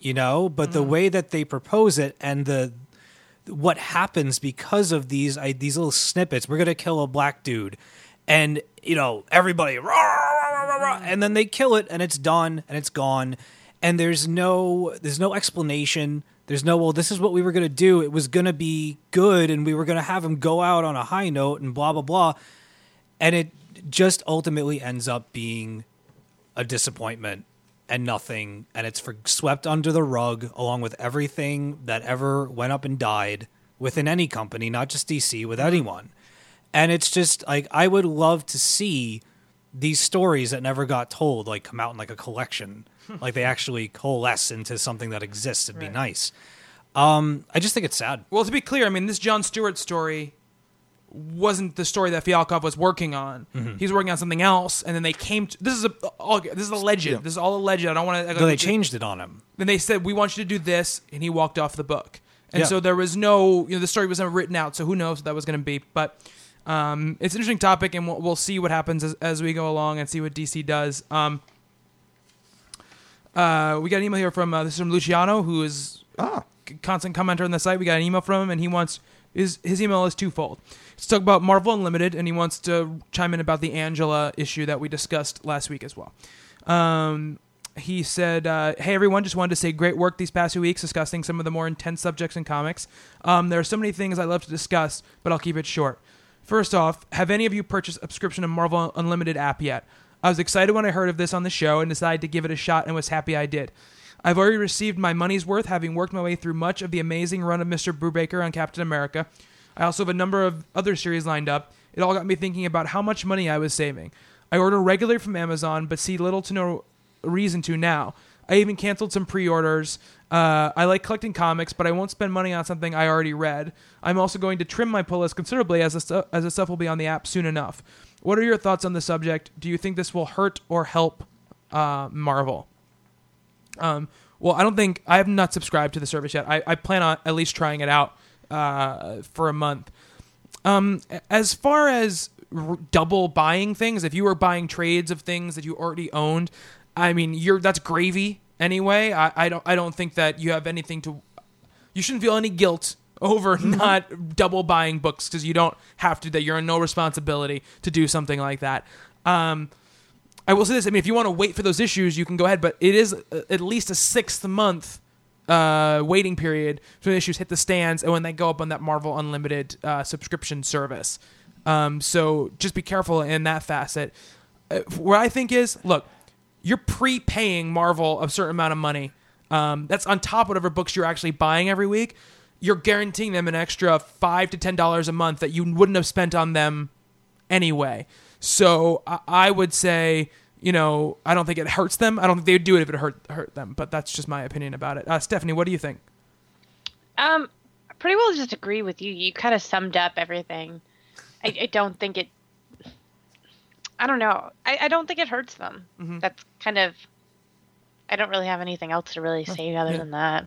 And I think the six month lag, as we've discussed, doesn't kill the stores either. It No. still allows for those people who I need to have it now. I can't wait six months to have the story spoiled. They'll go to the store and get it. And Mm-hmm. Yeah. This is a good way to test out other things. Yeah, Reach back into the archives, find, oh, I like that run. I'll buy more of that creator stuff or more of this character. yeah. I think it, I, I I I find always but subscription services or, or stuff like this, you know. If I end up really loving something that I'm reading or music that I'm listening to, like on Spotify, if I really love that stuff, I'll go out and buy it, you know, to, to have it and to support those people. And I think this is a good legal way to do that and and an, an inexpensive way, you mm-hmm. know, to do it in a lot of ways. I want to go back and read all of Ed Brubaker's Captain America run. You know, I'd have to piece together trades. I'd have to spend a ton of money, and then maybe I maybe it's all in service of trying to catch up and start reading the new run. You know, so it just lets them have, you know, people being able to catch up and buying new books, which is where they make all their money anyway. You mm-hmm. know, it's not like they're making a lot of money from books they already sold to comic book stores that you're No, they ma- buying. they make nothing. You make It's- nothing. yeah. So they're making more money for you know f- for them by basically paying for books that they wouldn't see a cut of anyway. So um, There are less back issues around too in stores. So Yeah. the, you know, retailers are on a, as we've had Rob here discuss, on a much tighter margin than they once were, and they're very close to the vest buying. They're not buying fifty extra copies, unless you're Midtown Comics, Right. to throw on the shelf, hoping someone wanders in. yeah, Uh, so it's a it's a good way to get around that. yeah, it is. Steve, anything to add? Uh, just that I wish that I'd listened to Bobby and Stephanie and bought myself an iPad instead of a Galaxy Tab, so that I could partake because my Galaxy Tab is very clunky and I don't like it. Uh, if I had the iPad, I would probably indulge in this uh, Marvel Unlimited service. Unfortunately, until that happens, I don't think that I will be uh, partaking. However, I do think that is is a genius idea and to not have to seek out single issues if that's your thing, or to even spend all the money on trades and get everything right there, uh, I think is absolutely fantastic for anybody that loves comics. And I'll, I've said it before, I'll say it again. Any service that puts comics into people's hands and gets them to read, I am fully I fully support it because that just leads to more comics and more characters being loved and more creators being uh, discovered. So, huzzah! Amen. Huzzah, indeed. And he uh, on the Angela issue. Uh, finally, I want to touch on the Angela discussion. I was a Spawn fan back in the day, and will ever be a huge Todd McFarlane fan. While I can understand the right of Mr. Gaiman to want to utilize what is now his character, I find it both odd and in very poor taste that he would take the character to Marvel. To me, anyway, the intent was clearly to stick it to Todd. Why else would you take a character you fought years to win the rights to to the least creator-owned friendly company in the business? Could he not have went to IDW or perhaps even Image or even Vertigo Comics? I'm sure we don't know all the details, but the but the optics of the situation have caused me to lose some level of respect for Mr. Gaiman. Take a care and keep up the good work, Luciano. Well, hmm. I feel like it's pretty obvious why he didn't go to Image. Right? yeah, because Todd But McFarlane like, I do, I do it. see what he's saying. Mm-hmm. Um, I mean, Bobby, what do you? you wanna- Uh, here's the thing: if you're looking at uh, Neil Gaiman trying to find a home for a character, perhaps creatively he thought that Marvel had more to offer with that character. It does seem a little odd that that's where he went, considering that's where they all left from in the first place. right. Uh, but this has been such a contentious bit of business now for 15 years or whatever it is. Yeah. A lot of hard feelings on every side. So Well, maybe it maybe that's the universe that he wanted for that character. Maybe that's the vision that he had. You know hmm? that he wouldn't be he wouldn't have been able to tell the story that he had had an idea for without that universe. could be. and that's very possible. You know, listen, I don't know Neil Gaiman. I don't know Todd McFarlane. I, I, I don't see what Neil Gaiman gets out of sticking it to Todd McFarlane. I think Neil Gaiman's doing pretty well in his life, Right. you know, and I don't think he, you know, to to kind of attribute that sort of vile to him or not to him, you, you're kind of using a lot of conjecture to decide, oh, oh, oh, you know, to his, his motivations. Um, He generally comes off as a very pacific fellow when Yeah. you see him talking about any of these issues. You know, the, as we discussed last week, he gave money that he earned off the other characters. He got some back, gave it all to charity. Yeah, and also, as far as Todd McFarlane goes, I don't think Todd McFarlane's sweating it that much either. The guy's a millionaire. he, uh, he has an empire in both comics, toys, you know, everything. Um, I, I don't. I, I, I think that why Gaiman chose Marvel, we don't know yet, obviously. And we had a, you know, uh, Superbad Larry uh, on Twitter Super bad. uh, you know, th- pose a question. You know, sh- Angela's essentially an angel, and how does that fit into the Marvel universe? Like, how do we think that's gonna that's gonna work itself in? Because there's not really a, a s- a supernatural side to it in, in that way. Um, so I ran into Super Bad Larry the other day. oh yeah, Yeah, inside of uh, Tirna Nog, outside of uh, Penn Station. Wow. When we went to um, Lauren Colleague's uh, fan of the show and friend, la la la, we went to go see Nick Cave and the Bad Seeds, and we got to meet uh, Larry and some of his family. Cool. And they were equally as charming and had the the big personality that he brings with him everywhere. Yeah. Uh, it was awesome running into him. uh, but uh, yeah. So it's who who knows right now. We don't we don't know what's gonna happen. We don't know, you know, what this is developing into. I mean, how do you see them incorporating an angelic side, Bob? Well, if look, X Factor is now featuring a storyline with four, you know four or five different Hell Lords running Right. around. Plenty of room for angels. Yeah, yeah. Uh, we'll have to see. I would I would say you know the only thing I would say is there's obviously Luciano has some personal stake in what's happening here, and that's you know that's part of what makes the the engine go when it comes to comics or any sort of medium. But you know, I, I would stop from you know putting any personal accusations against somebody until you know all the, you know, the story. It's tough to do that, but I, I don't see it as sticking it to him. But again, I don't have any connection to that character, so I don't. I don't know. Well, as we discussed, that's the real issue. For those Yeah. of us who don't have any, it's sort Yeah. of, oh, doesn't mean anything. But just as you pointed out last week, eh, the people who really loved Angela and Right. Spawn, Yeah. We, are, we Yeah. obviously Luciano was one of those people, Yes. so I, I'm glad. Thank you for writing in because it's an opinion that we really haven't uh, ha- don't have here, so it, it's cool to get. Um, got to take a little bit of break. I'm gonna grab a glass of water and we'll be right back. All right, we are back. Um, sorry for that. Just needed to get the throat a little uh, lubricated so we could finish. That doesn't up look show. like water to me, though. It it's is water. vodka. It You're actually an is. alcoholic, Bobby. No, it is water. It's a bottle of spring water from 7-Eleven that I got free with my sandwich. All right, so deal with it. You I'm ate a living the- 7-Eleven sandwich and lived to tell the tale. Yeah, it was a good one. It was one of the deli fresh ones, you know. With Um, a side of food poisoning. not with a side of food poisoning. I don't don't don't get down on 7-Eleven. I've never gotten food poisoning once. I did. Oh, really? Yeah, bad hot dog. Ended Oh. up in the hospital. The hot dogs. Well, I used to. we u- when I was in high school, we used to drive out to this little par three out in this town called Riverhead, called Sandy Pond. It's a par three golf course, and there's a 7-Eleven right, uh, like this traffic circle right near it. And we used to stop there before we went there and got the like the giant hot dogs with like, and we put like the you The know the chili the and all the chili and of the yeah. onions and the Oh, sauerkraut and the mustard. Hard to I feel like I have food poisoning just from listening to them. at, at the at the end of playing the nine holes, you really had to go to the bathroom. I stick can to their coffee and a buttered roll, and I'm their, good. Their coffee is good. I like their coffee. It is very good. I have a friend of mine, though. She has this wonderful theory that if terrorists really want to strike at the heart of America, Mm-hmm. poison 7 Eleven coffee, and no one would be able to go to work, and our economy would collapse. It's true, except for the places that don't have 7-Elevens. Where's that? Everyone has 7-Eleven. No, not really. Canada has 7-Elevens. Yeah, sporadically, but if you go to like Boston, Bo- like Massachusetts, and Really? MLS, no, it's not a big thing in New England. Go to Pennsylvania, they got the Wawa. They, the, and the Wawa is the best thing in the world. It's better than The Wawa is pretty intense. Yeah, Hmm. it's got like an Tim Hortons. it's got an awesome deli. Did you just say Tim Hortons? Yeah. Oh God, don't. You're gonna make me hungry. Isn't Tim Hortons just like Dunkin' Donuts? No, No. no, it's not. And I can say this now with confidence because I've eaten there several times. Yeah. I have. It's No, no, I'm not. I'm not judging you. I know. I understand why. I was like, when would you have eaten at Tim Hortons? But you visited Canada a couple times recently. Yeah. Yes, and it is it is good. It Delightful. is very good. There um their breakfast sandwiches are delicious, as are their donuts. Well, no, I didn't mean like in quality. I meant in like the type of establishment. Like it's like a breakfast donut Yeah. place. Yeah, there's a hell of a lot. They're they're It's classier than Dunkin' Donuts. yeah, it's definitely it's like Right, you, you right. could sit down, you can eat. It's almost like a like the atmosphere of I don't We have want chili in a bread bowl.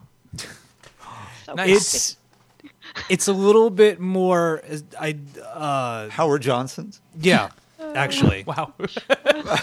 Um I, I approve though. It's very good. and it's named after a hockey player, so it's like the ultimate Canadian. Although I will say their staff, no matter which one you go to, they're a little- Delightful? they're a little slow, just a little bit. Things run a little slower. uh, up yes, north. because everyone that works at McDonald's in the states is like brilliant. not brilliant, but they move quickly. Yes, they do. Here, And they're- here in New York, it's it's Yeah. imperative. and they all Yeah. go to high school together. Yeah. All right. Uh, speaking of Superman, uh, transition. so we did our big "How to Fix Superman" show uh, we were recording. last week, which is good. We that's, were? how, that's how I want it to be. Um, and we got a couple responses about you know what we said. Uh, this is from James. He says. Uh, only been listening to the show for a few weeks and loving it. Really enjoying hearing your views and opinions on various comic books. He's currently listening to the How to Fix Superman episode. I'm sure he's not actually listening to it right now, but when he wrote this email, he was currently listening to it. And I agree with everything Bob says about the character. Very smart fellow. In, in my teens, when I was a new reader to comics, I was more interested in the grim, darker, or more relatable characters. Um, Batman being my main introduction to comics, um, and and also Straczynski's run on Amazing Spider-Man. I obviously knew who Superman was, but he didn't appeal to me at the time, and also not knowing what to read or where to start with the character, especially living in the UK with no comic book stores nearby. But I did eventually decide to branch out and took a leap of faith into the Superman stories and mythos, and it really did pay off. Uh, great stories such as John Byrne's Man of Steel and his following run, uh, Superman for All Seasons from Jeph Loeb and Tim Sale, Mark Waid's Birthright, and of course the amazing All Star Superman, among others. Uh, the characters and myth- the character and mythos quickly became my favorite in comic books and has remained so for the past five to six years. With Superman's character of hope and trust inspiration outshining the dark, greedy characters such as Batman or Spider Man, who I still love, although I still haven't read Spider Man since Brand New Day. I found something relatable in Superman and always trying to do the right thing. So my leap of pa- my leap of faith paid off in the end, and also taught to get me to give char- all characters a chance. And with the new 52 being my first time making a comic book pull list, that's what I did, and I'm loving every page. I, also must say I loved Grant Morrison's Action Comics run, and it, and well worth the read. It did confuse me partway through, and I got lost, but I stuck with it and enjoyed each issue even more than the last. everything starts coming together a lot more with issue 17 and even more so with issue 18. I've heard Morrison state that he loves the, the fairy tale aspects of Superman, and that really comes through in his run. And the artwork by Rags Morales in issue 18 is some of my favorite, with incredible imagery of, of Superman falling to Earth. Um, uh, and he loves the fact that he's giving the story about a hero that can accomplish the impossible. Uh, and uh, thanks for time for producing some great podcasts. Uh, regards, James. So thank you, James. We did ask for anyone who read Action to to write in uh, their opinions about it. Um, so thank you very much. And he loves the John Byrne stuff. Yes, So there you go. it's good. It's good for you. Very Um, good. Yeah, it's one for me. One for you. Where's the big board? Yeah. You get a Uh, gold star. So Stephanie, uh, you know you weren't here last last week, obviously, and we don't want to go into big explanation of it. But uh, what would you want to see out of a Superman comic? In a Superman comic? Yeah. Um, you know, I'm not entirely familiar with. I mean, I am familiar with Superman as a character, but I honestly haven't read a whole variety of him. Like, I love Superman uh, Red Sun. Mhm. Like, I think that's actually probably my favorite Superman comic. Um, but from a comic, like, that's kind of tough to say for me. I guess he's he's a serious character. Like, I don't think that I could see him being like kind of having a fun comic. To me, it would kind of be more grounded in um, who he is as a person, and I think that it would just have to be, uh, I think, very Brian Michael Bendisy in the sense that it's very character driven and very focused on, you know, building that up in our eyes. And I'd like to see some more of like Lois Lane and maybe not be so like, I don't know. I don't know where I was going with that point actually. But you want something be like Character driven. character driven is what you're looking for. Yeah. Um, because again, I just don't think that he could. You couldn't be like, "Wow, man, that Superman book was fun." I mean, it can be fun, but I think his character is more grounded in a seriousness that wouldn't really translate to like humor, if that makes sense. No, that abs- no, yeah, no, absolutely. I think that makes sense. I, I think that he's a character. Obviously, his ideals are, are very bright, but you know he's a serious character. You don't see Superman being particularly crack and wise. Uh, Yeah, it's not Deadpool or Spidey. Or, no, no, no. Mm, exactly. Yeah. So, um, I, hmm, I'm not sure. I, I was gonna say like what kind of team would bring me to it, but I don't really know. It's just sort of if I hear good things about something, I'm gonna want to check it out. And there hasn't been anything Superman for a while that's been like made me want to go out and buy it and read it and take time away from the things that I already am enjoying and reading um, on a monthly basis or however often they come out. Mhm. Um, maybe if this movie does good, uh, does good. Anyways, You're maybe if. Man of Steel is great, it'll make me kind of more inspired to go look for um, some other stories, as I assume we'll do with like lots of other people as well. Mm-hmm. So I don't know. We'll see. Uh, I mean, uh, are you obviously interested? Do you think you'll read the Snyder Jim Lee? yes. Well, I guess right there and then and there, there's a team that would make me go read it. right. Yeah. Absolutely. Answer. Uh, I ha- I came up with one that you might like, Steph. Do We were talking about uh, you know a dream team: Gail Simone, Amanda Conner. That would be interesting. Has a woman ever written Superman before? Gail Simone. Did she write him already? Yeah, yeah, for Oh. action with John Byrne drawing. You'll have to email me what those issues are so I can look them up. Okay, But yeah, no, that would actually be pretty awesome. Um, thank you. That's two for me. there you go. Oh, I'm cleaning you up now. Going now. to have a cookie by the end of the night, Yes, I'm, or some whiskey. Yeah. both. Dip that cookie right in the Yep. whiskey. Um, um, uh, our friend Ethan, who has written a couple times the last couple weeks, some very long, uh, very well thought out messages. He wrote a very long post on the site about Superman, and it, it, it and it's very well reasoned and, and very good. And uh, Bob and him having a dialogue actually about the the death of Superman, reign of Superman Yes. thing. Um, I wanted to read part of it because he, you know, he has. I I believe it's in the comments for last week's show, and if you guys want to read the whole thing, I guys to go check it out because it's a good conversation that they're having there. Um, he does mention an interesting creative team that I wanted to just bring up, uh, uh, post all his problems he thinks he has with, with the book and how he'd fix them. Um, he thinks the best person to solve this would be Neal Adams. Uh, he defined the DC style in the 70s, and to see what he could do with a modern Superman comic would be awesome. As for story, I keep thinking Geoff Johns, mainly because I love almost everything he has done with Green Lantern. But I found out here he did some writing for Superman on the new Krypton story arc. So I have to go with Steve Seigh. What? That's one for you. Ethan wants you to write Superman. But, okay. Yeah, so there you With go. Neal Adams art, I'll buy that. He really wrote that? Yeah, he did. I w- I'm not making up a compliment for you. What are you? Are doing? you lying to me? No. That's awesome. Thank you very much. Uh, and then again, he goes on to talk about uh, the Reign of the Superman story arc and and how um, it was one of two times he avidly read and was interested in Superman. Uh, and the other being um, the aforementioned John Byrne reboot, which he also uh, loved very much. Um, I wish uh, Marvel and DC would uh, throw me a little. I got a couple of people backing me on writing some of these things. Um, so, and he also says uh, the, the best multi-title story arc. Uh, what this Reign of the Superman thing, he said his favorite, only his only that trumps it is Blackest Night for him. So, So good. That's another opinion uh, about Ray and the Superman. Obviously, that's different from ours. But thank you very much, Ethan, uh, for writing in. Um, oh, and we had a right actually just a couple minutes ago. It's not a question; it's more a comment, um, and it's directed. If I can find it, which I have to find my email.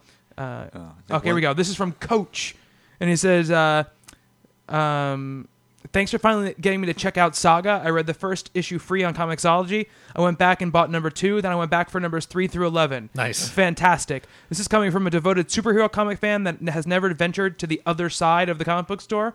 Finally, I can now identify with Stephanie for the first time in a year of podcasts. Oh, I don't know. If, I think. Yay! yeah, you. If I get a Get out the big star? board. Yeah, One yes, for you did, Stephanie. yeah. So thank you guys so much for writing in. Obviously, um, let us know uh, what you thought about what we talked about today. But also, you know, any other questions, comments, uh, info at talkingcomicbooks.com, uh, at Talking Comics on Twitter, or facebook.com slash uh, Talking Comics. Um, and right before we read the releases, I want to say that we do have an interview coming up uh, with Greg Rucka.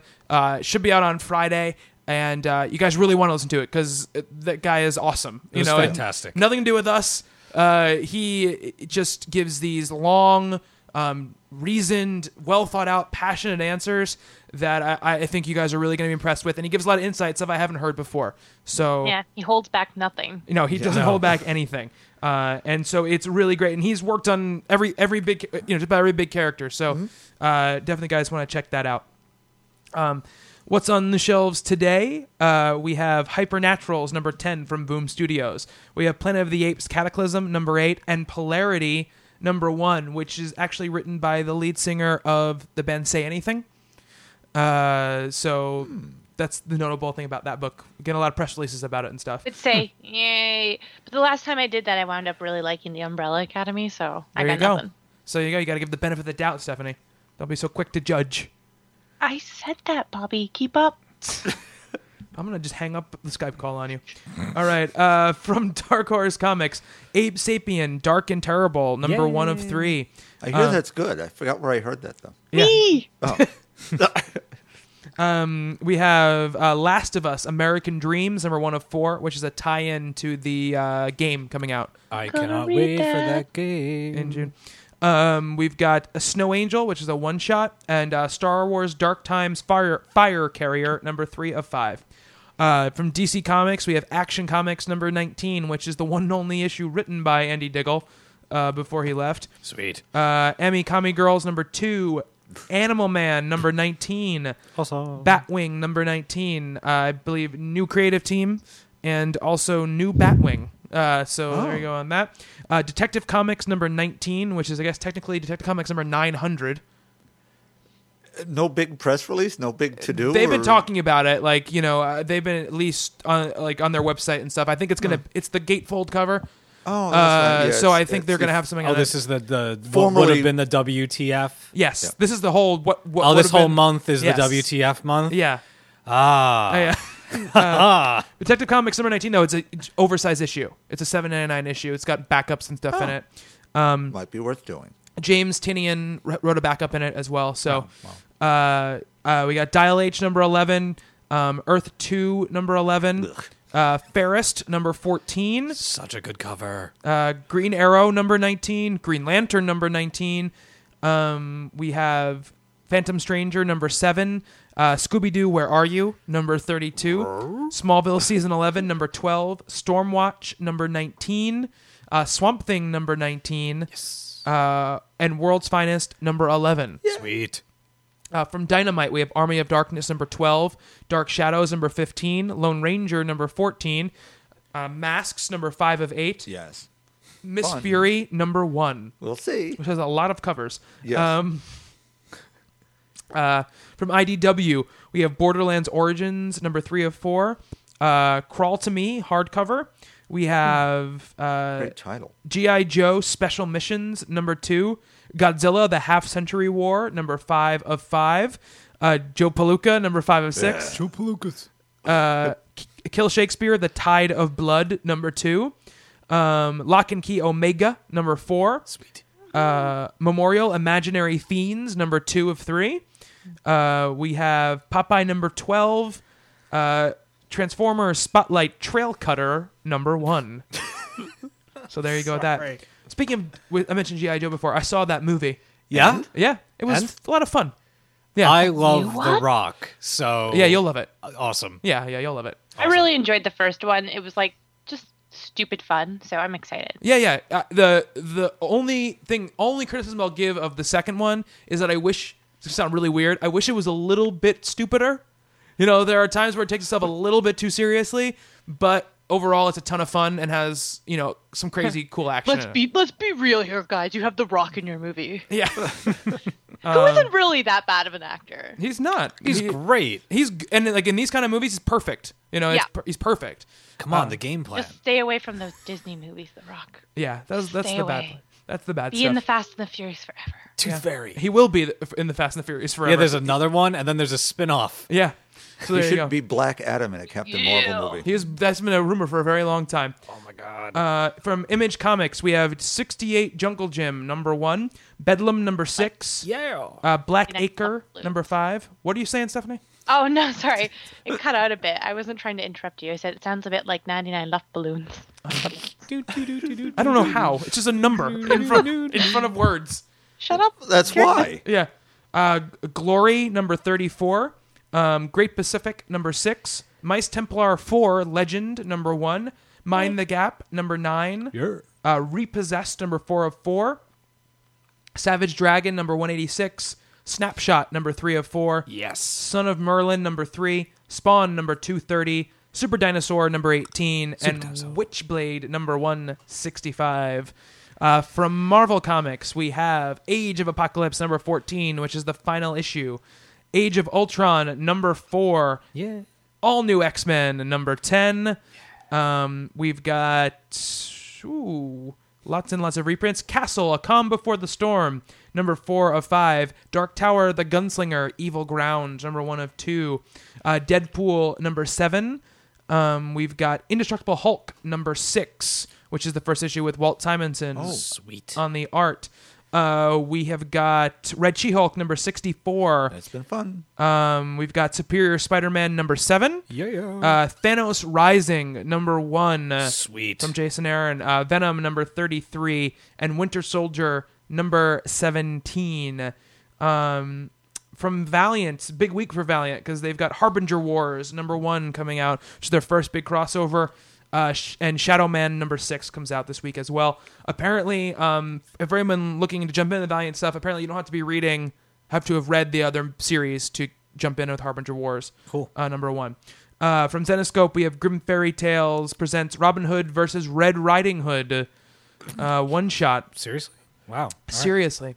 Uh, and Grimm Fairy Tales pre- presents The Jungle Book Last of the Species, number two of five. Seriously. And Grimm Fairy Tales presents Unleashed, number zero. Uh, so that is what is on the shelves uh, today. Um, like I said, guys, email us info at talkcombooks.com, at Talking Comics on Twitter. uh, Facebook.com slash Talking Comics. And of course, TalkingComicBooks.com is the website, reviews, uh, where you can find the podcast, interviews, articles, uh, columns, everything you guys want to look for. Please come comment on the site. Like, like we've been doing, we're going to pull those comments into the show. We'll respond to you uh, on the site. And I want to thank everybody uh, for the participation on the site. We it, it, we have all the people who are always commenting, but we've gotten a lot of new people in the last couple of weeks, and, and it's been really great to kind of incorporate you guys into that conversation. Um, and that's that's it. Uh, look for our interview with Greg Rucka on Friday as well. Uh, my personal Twitter is at Bobby Shortle. Uh, mine is at dead underscore anchorus. Stephanie I am Hello Cookie. and Bob. And Bob Reyer at talkingcomicbooks.com. All right, guys. Like I said, that is it for Talking Comics for this week. For Steve, Tim Hortons Maple Glaze, y'all. Bob, Hasta luego. and Stephanie, Their coffee is so bad. it is. I have been Bobby. Until next time on Talking Comics, to be continued.